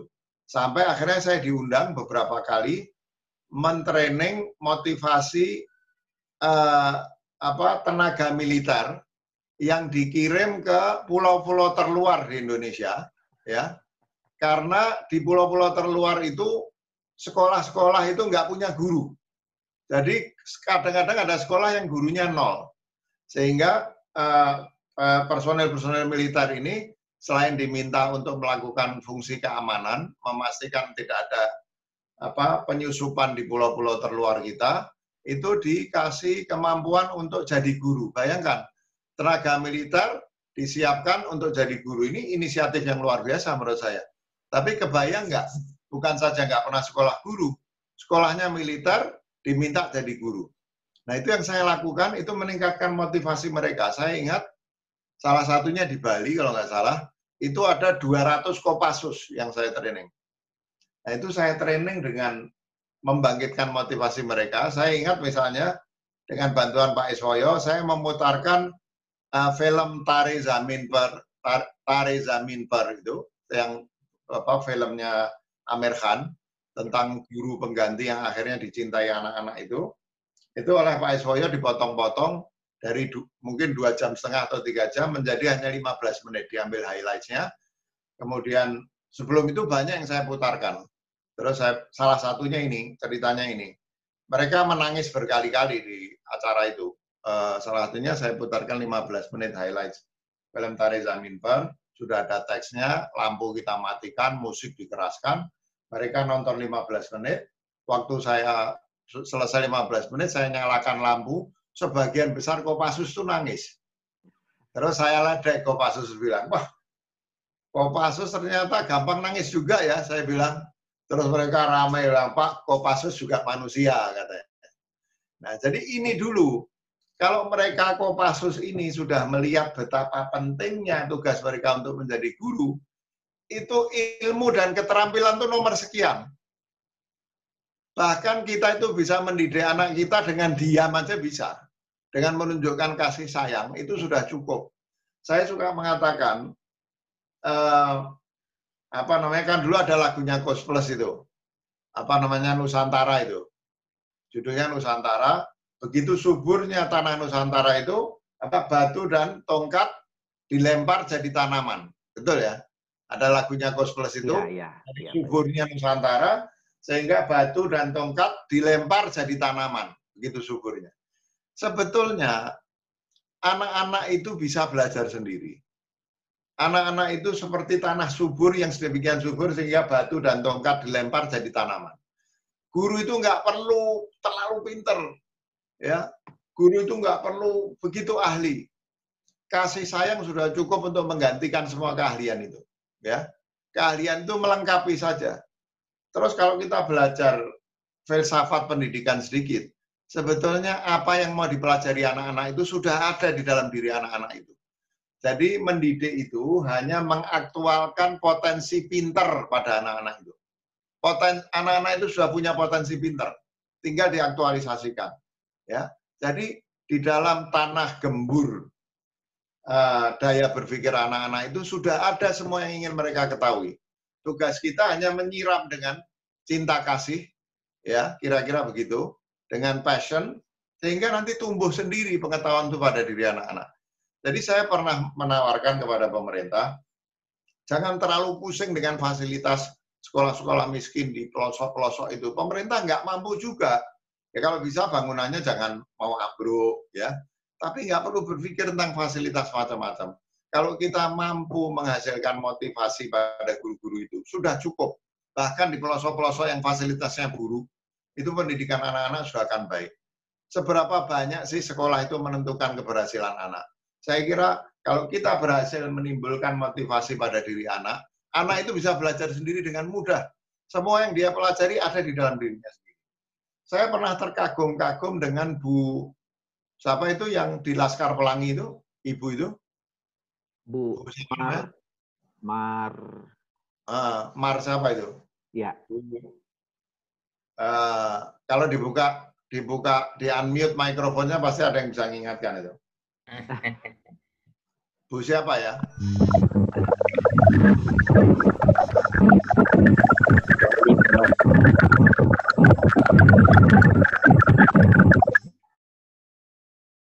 Bu Halimah, Pak.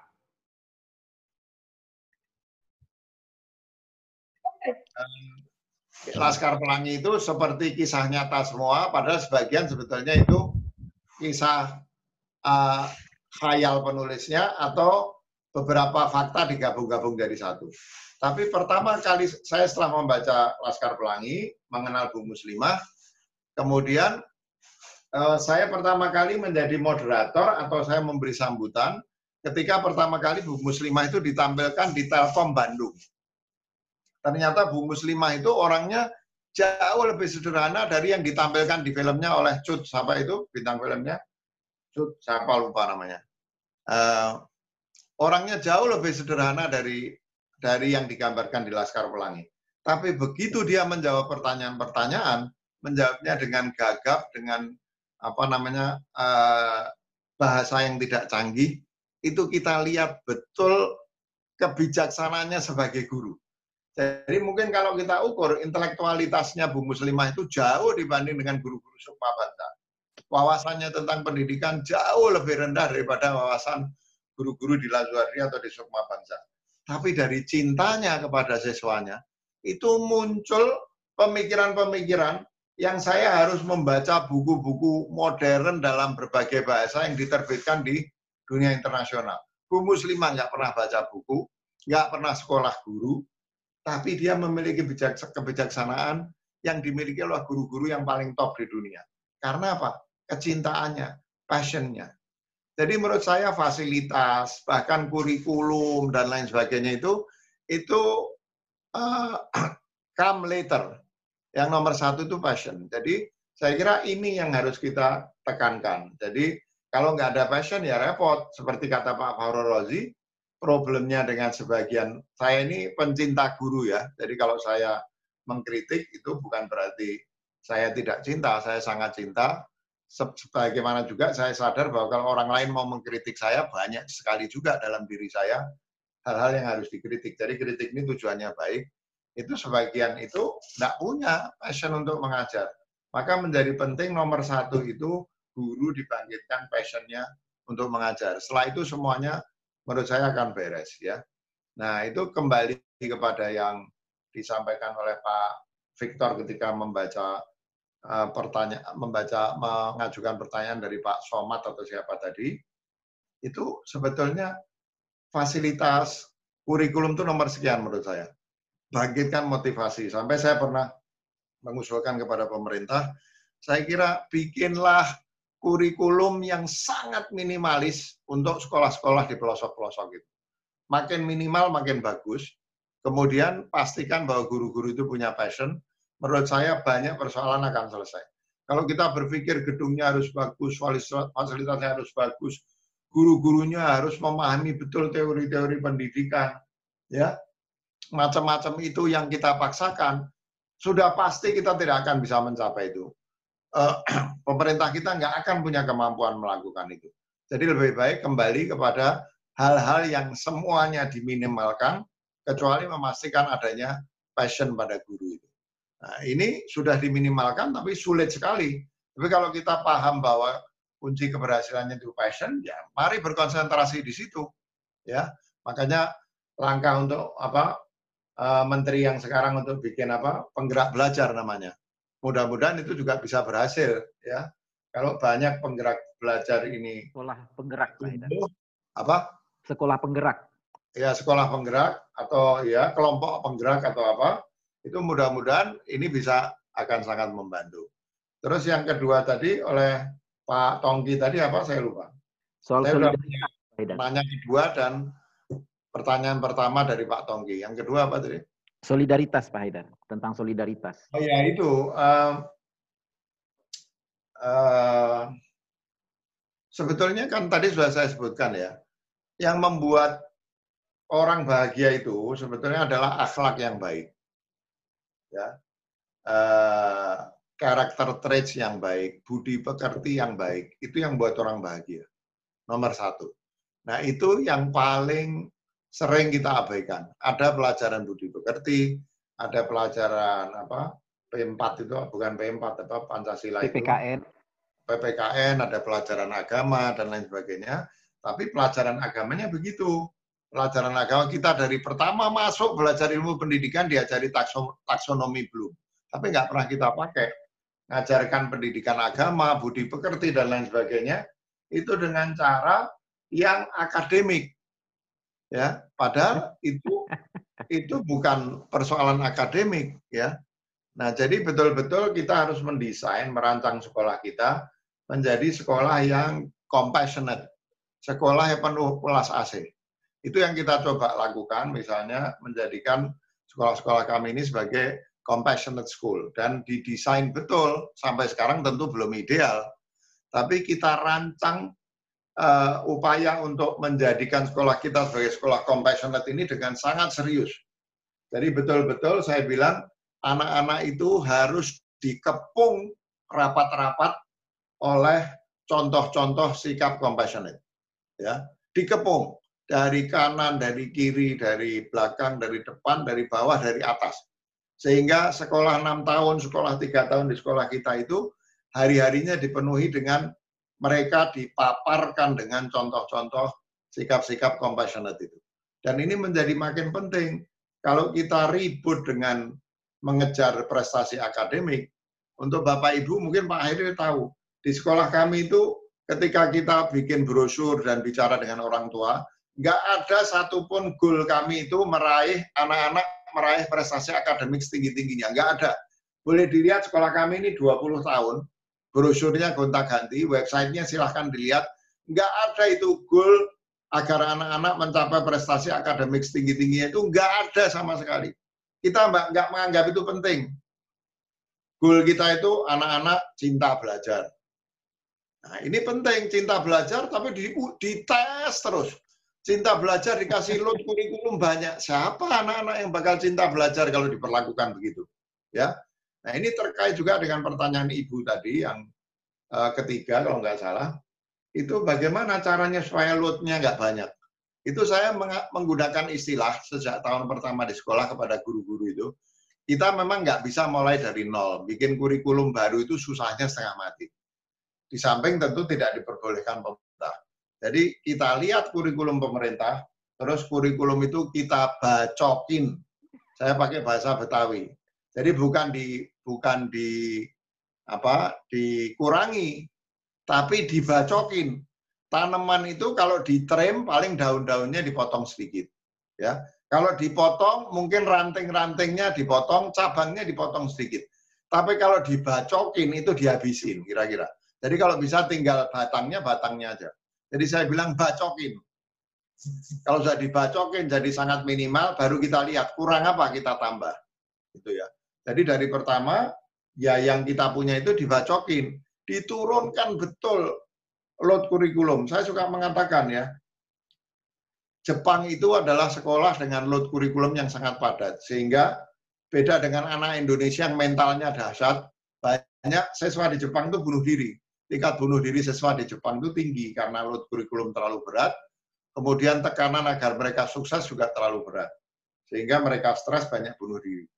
Di Indonesia itu setahu saya, saya nggak tahu sekarang, saya nggak bandingkan, itu load kurikulum kita itu lebih berat dari di Jepang. Untung anak-anak kita mentalnya kuat, nggak ada yang bunuh diri.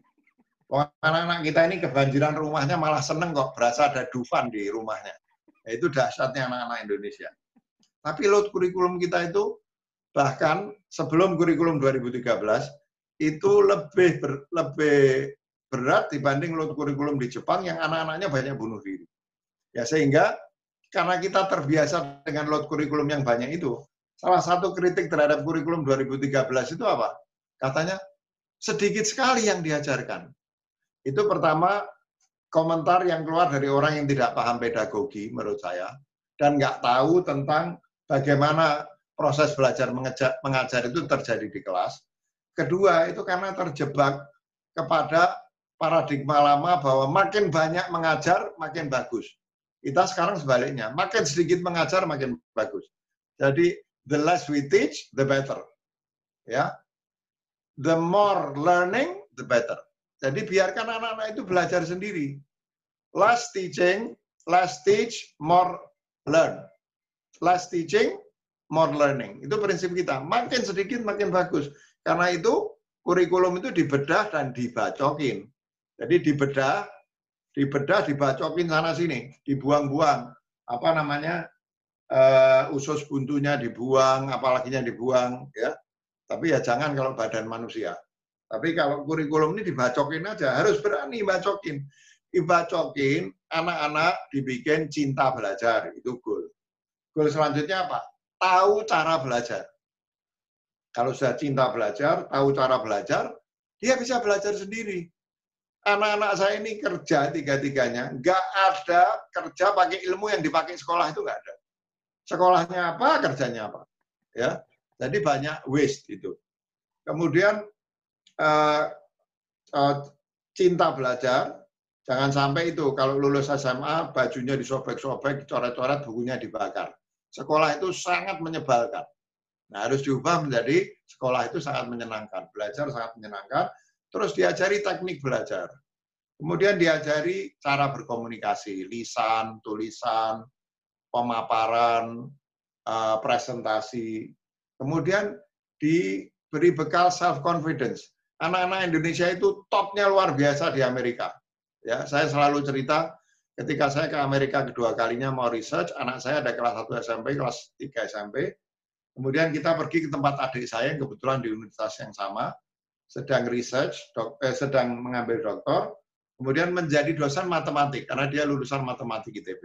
Terus dia bercanda sama anak saya yang kelas 1 SMP dan kelas 3 SMP, dia kasih tes matematik. Dan dia makin lama memberi tes yang makin sulit sampai wajahnya menjadi tegang. Dia dosen matematik loh di Universitas Amerika. Dia bilang, Haidar, anak kamu ini sudah cukup bekalnya untuk menjadi dosen matematik di universitas di Amerika itu anak Indonesia kelas 1 SMP dan kelas 3 SMP. Yang ngomong dosen matematik di Amerika. Begitu pinternya anak kita itu dibanding anak Amerika. Tapi kalau kita kalahan, ya. Kemudian kalau saya sering datang konferensi internasional. Orang-orang Indonesia itu pinter-pinter, tapi kalau ada tanya jawab atau diskusi diam, nggak punya self confidence, ya sehingga kepintarannya nggak ada gunanya. Jadi anak-anak itu harus cinta belajar, tahu caranya belajar, jago komunikasi, punya self confidence. Kemudian akhlaknya baik, punya kepedulian terhadap lingkungan. Ya, tentu kreatif ya. Anak-anak itu harus kreatif itu jargon kita. Jadi nggak ada itu mengejar akademik. Karena itu bacokin saja yang akademik. Ganti dengan itu. Anak-anak supaya nyaman, tidak stres, hubungan dengan guru akrab. Bagaimana gurunya mau tidak stres. Kalau pelajarannya begitu banyak, tesnya begitu banyak. Kalau gurunya stres, dijamin stresnya ketulak, ditularkan kepada siswanya. Pasti. Guru stres pasti anaknya stres. Nggak mungkin itu nggak terjadi. ya. Jadi gurunya nggak boleh stres, bebannya dikurangi, bisa berinteraksi dengan anak-anak dengan nyaman, nggak marah-marah, nggak stres, anak-anaknya nyaman. Nah nanti kalau sudah gitu, dia cinta belajar. Semua ilmu yang dia butuhkan dia bisa pelajari. ya. Terus kasih dia, kalau anak-anak tidak stres, anak-anak itu akan uh, terus gurunya tidak stres, gurunya menghormati self esteem anak, anak punya self esteem, dia akan punya self confidence, ya. Terus diajarin komunikasi, perpustakaan menjadi penting, baca buku yang baik, ajarkan akhlak, compassion. Intinya akhlak itu compassion atau rahmah, dan akhlak itu baik akhlak individual maupun akhlak sosial, bagaimana berinteraksi dengan lingkungan. Itu saya kira yang harus menjadi perhatian utama sekolah. Jangan sibuk sama akademik sehingga lupa hal yang lebih penting. Jadi bacokin, ruangnya sudah dibikin sangat longgar dari yang akademik. Nah, manfaatkan itu untuk menjaga self esteem anak, mengajarkan self confidence, ya. Kemudian mengajarkan hal-hal lain yang jauh lebih penting dari pencapaian prestasi akademik. Nah, jadi tinggal satu saya kira yang belum saya jawab tadi pertanyaan kedua tadi soal apa yang pertanyaan berat itu Pak Tongki tadi. Pak Tongki itu yang pertama kan beliau uh, mengajak kita untuk merawat akal sehat Pak Haidar. Ya sama tadi soal sekolah-sekolah di tempat-tempat yang tidak seberuntung kayak Sopa Bangsa ya. tadi sudah saya jawab. Ya. Yang kedua, yang kedua tadi kedua tentang solidaritas Pak Haidar. Oh iya ini yang saya jawab. Kalau pertanyaan ketiga tadi apa ya? Oh caranya supaya lo dikurangi ya. Jadi saya ya. kira sudah sudah saya ya, jawab. Sudah, yang penting penyelenggara sekolah tahu dulu, meluruskan prioritasnya dulu. Prioritas apa yang harus dipunyai guru, dan prioritas kompetensi apa yang ingin ditanamkan kepada anak-anak, mulai dari tujuan jangka panjang melahirkan kebahagiaan. Jadi dari kebahagiaan, kebahagiaan itu lahir dari kepemilikan compassion, kepemilikan compassion itu berarti pendidikannya harus diarahkan kepada compassion, kepada akhlak, dan lain-lain akademik itu datang mungkin paling buncit umurnya kalau menurut saya. Ya, Dan juga nggak ada gunanya sekarang. Ngajarkan sesuatu pada saat anak-anak itu kerja sudah nggak relevan yang kita ajarkan itu semua. Ya, sudah nggak ada gunanya yang kita ajarkan. Mending anak-anak itu dijadikan lo, apa lifelong learner, ya itu yang paling bagus menurut saya. Ya, baik. Terima kasih Pak Edar. Ini luar biasa. Teman-teman, ayo kita berikan tepuk tangan dengan mengklik fitur tepuk tangan. Ayo, Mana? Bisa. Coba kita lihat dulu. Oke. Baik, Pak Haidar ini, uh, Pak Haidar bisa sampai jam berapa Pak Haidar? Ini karena masih ada satu lagi yang ingin bertanya. Ya oke, okay. satu lagi. Sebetulnya ini saya saya pikir pukul 12 paling lama. Tapi nggak apa-apa karena tinggal ada satu, silahkan disampaikan. Ya, ini yang akan bertanya dari Jogja masalahnya Pak Haidar. Jauh sekali. Oke, pertanyaan terakhir Pak Haidar ya. Ya, silakan Pak Bayu. Sebentar. Oke. Ayo, Pak Bayu silakan Pak Bayu. Oh, belum unmute. Oke, okay, silakan Pak Bayu. Assalamualaikum warahmatullahi wabarakatuh, Pak Hidar. Salam, Wong Yog Yogyo. Dari Bantul, Pak. Oh, dari Bantul ya, ya. Tadi sebetulnya pertanyaannya sudah dijawab uh, tentang apa? Sedikitnya tentang karakter, Pak. Tadi Bapak uh, berbicara tentang coret-mencoret, uh, anak-anak yang dibilang misalnya tidak ada sopan santun atau apa. Pada kurikulum kurikulum 2013, uh, setahu saya memang ada titik beratnya di pendidikan karakter ya Pak ya. Ya. Uh, menurut Bapak, apakah di kurikulum tersebut sudah berhasil untuk mendidik anak-anak terhadap karakter tersebut? Karena uh, menurut saya tidak signifikan anak-anak uh, mempunyai karakter yang perubahannya ya Pak Bayu ya. Ya, perubahannya tidak signifikan. Malah kalau di Bantul itu atau di Jogja anak-anak itu SMA itu sudah ada apa misalnya ada kelitih-kelitih gitu ya Mas Songki ya, saling bacok atau apa gitu. Tentu karakternya sangat uh, uh, tidak yang diharapkan apakah karakter 2013 itu perlu diganti atau tidak? Itu pertanyaan pertama. Pertanyaan kedua itu tentang yang eh, tahun ke-6 itu guru bisa jadi apa monster ya, Pak ya? Iya. Nah, itu monster. Itu mungkin eh, kalau di sekolah-sekolah itu monster. Pertanyaan saya, kenapa kalau di bimbel-bimbel itu guru bisa jadi teman dan tidak jadi monster? Uh, karena menurut saya itu tuntutan orang tua, tuntutan orang tua supaya anak-anak itu anak-anaknya lulus dengan baik dan diterima di universitas yang baik pula. Makanya guru jadi monster karena tuntutan orang tua. Tetapi begitu anak-anak itu dibimbelkan, guru-gurunya tidak jadi monster. Itu pendapat Bapak bagaimana? Terima kasih. Assalamualaikum warahmatullahi wabarakatuh. Ya, ya. oke. Okay. Uh, eh, Pak Haidar, maaf Pak Haidar. Ini ada uh, Pak Alven. Kita uh, dulu boleh ya? Pak Haidar. Iya, meskipun Pak Alven sering ngobrol sama saya, nggak usah lewat ini nggak apa-apa. Tapi kalau disapa saya lihat wajahnya ini. oke, okay. Pak Alven, halo, apa kabar? Ya, Pak Alven. Baik, halo. Ini halo. di Kendari apa di mana Pak Alven? Halo. Ya, halo, halo. Pak Alvin. Iya, saya di Kendari, Pak. Oh, di Kendari ya. ya. Iya, lockdown di Kendari ini. Oh ya. iya, iya, iya. Keadaan tapi iya, Kendari ya, mungkin tidak terlalu parah ya. Alhamdulillah di sini tidak terlalu parah, Pak. Iya, ya, saya tadi diundang Pak Tongki ini teman saya nih Pak Aidar. Oh iya. Iya. Iya. Ya mungkin saya sedikit aja uh, pengalaman saya dengan Pak Haidar adalah ada pada saat grand opening itu beliau ada satu kata menyatakan ya udah kalau bisa kamus bahasa Indonesia itu kata-kata bodoh itu sudah harus dihilangkan.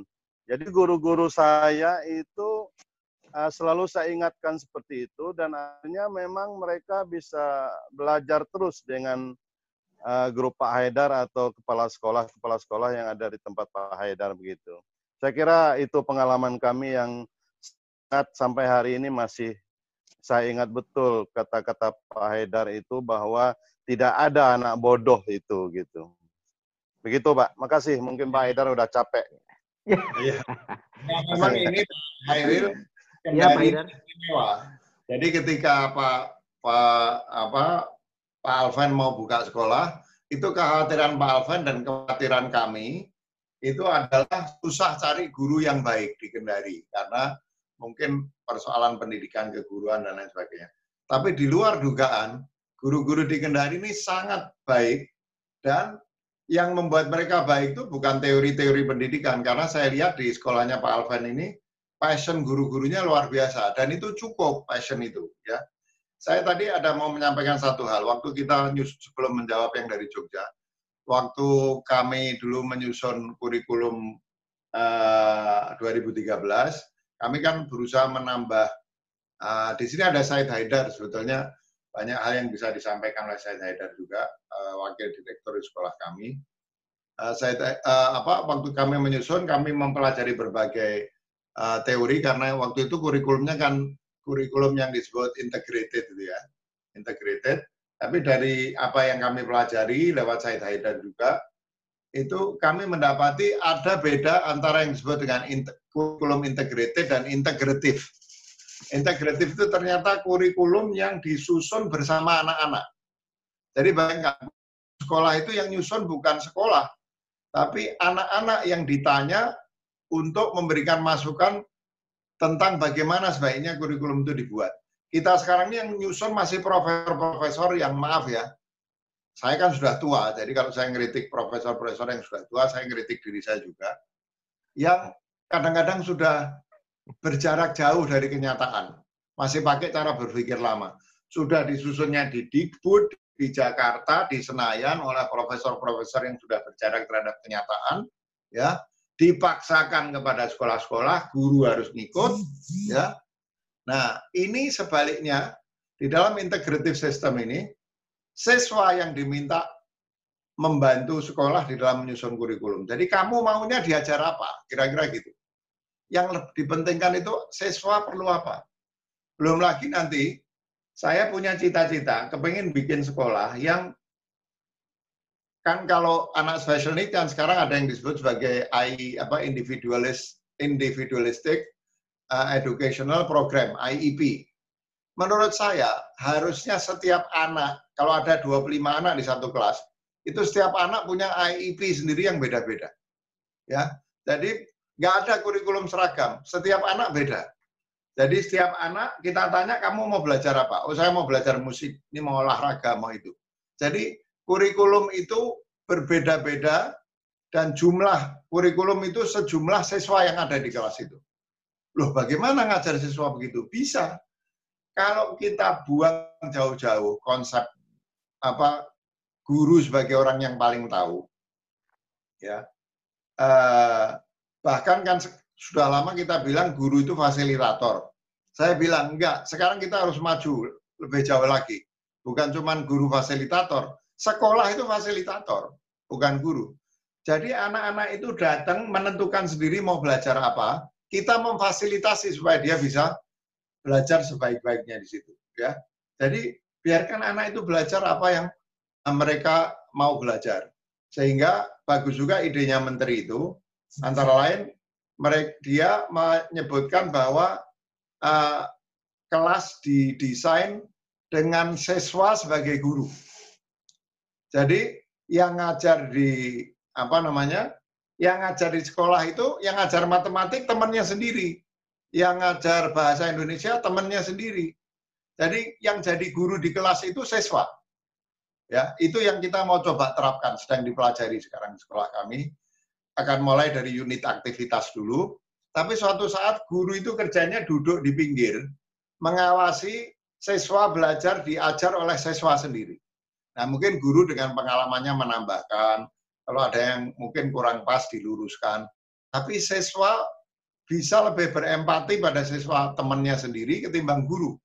Jadi siswa lebih tahu temannya ini butuh apa. Guru sudah nggak bisa tahu.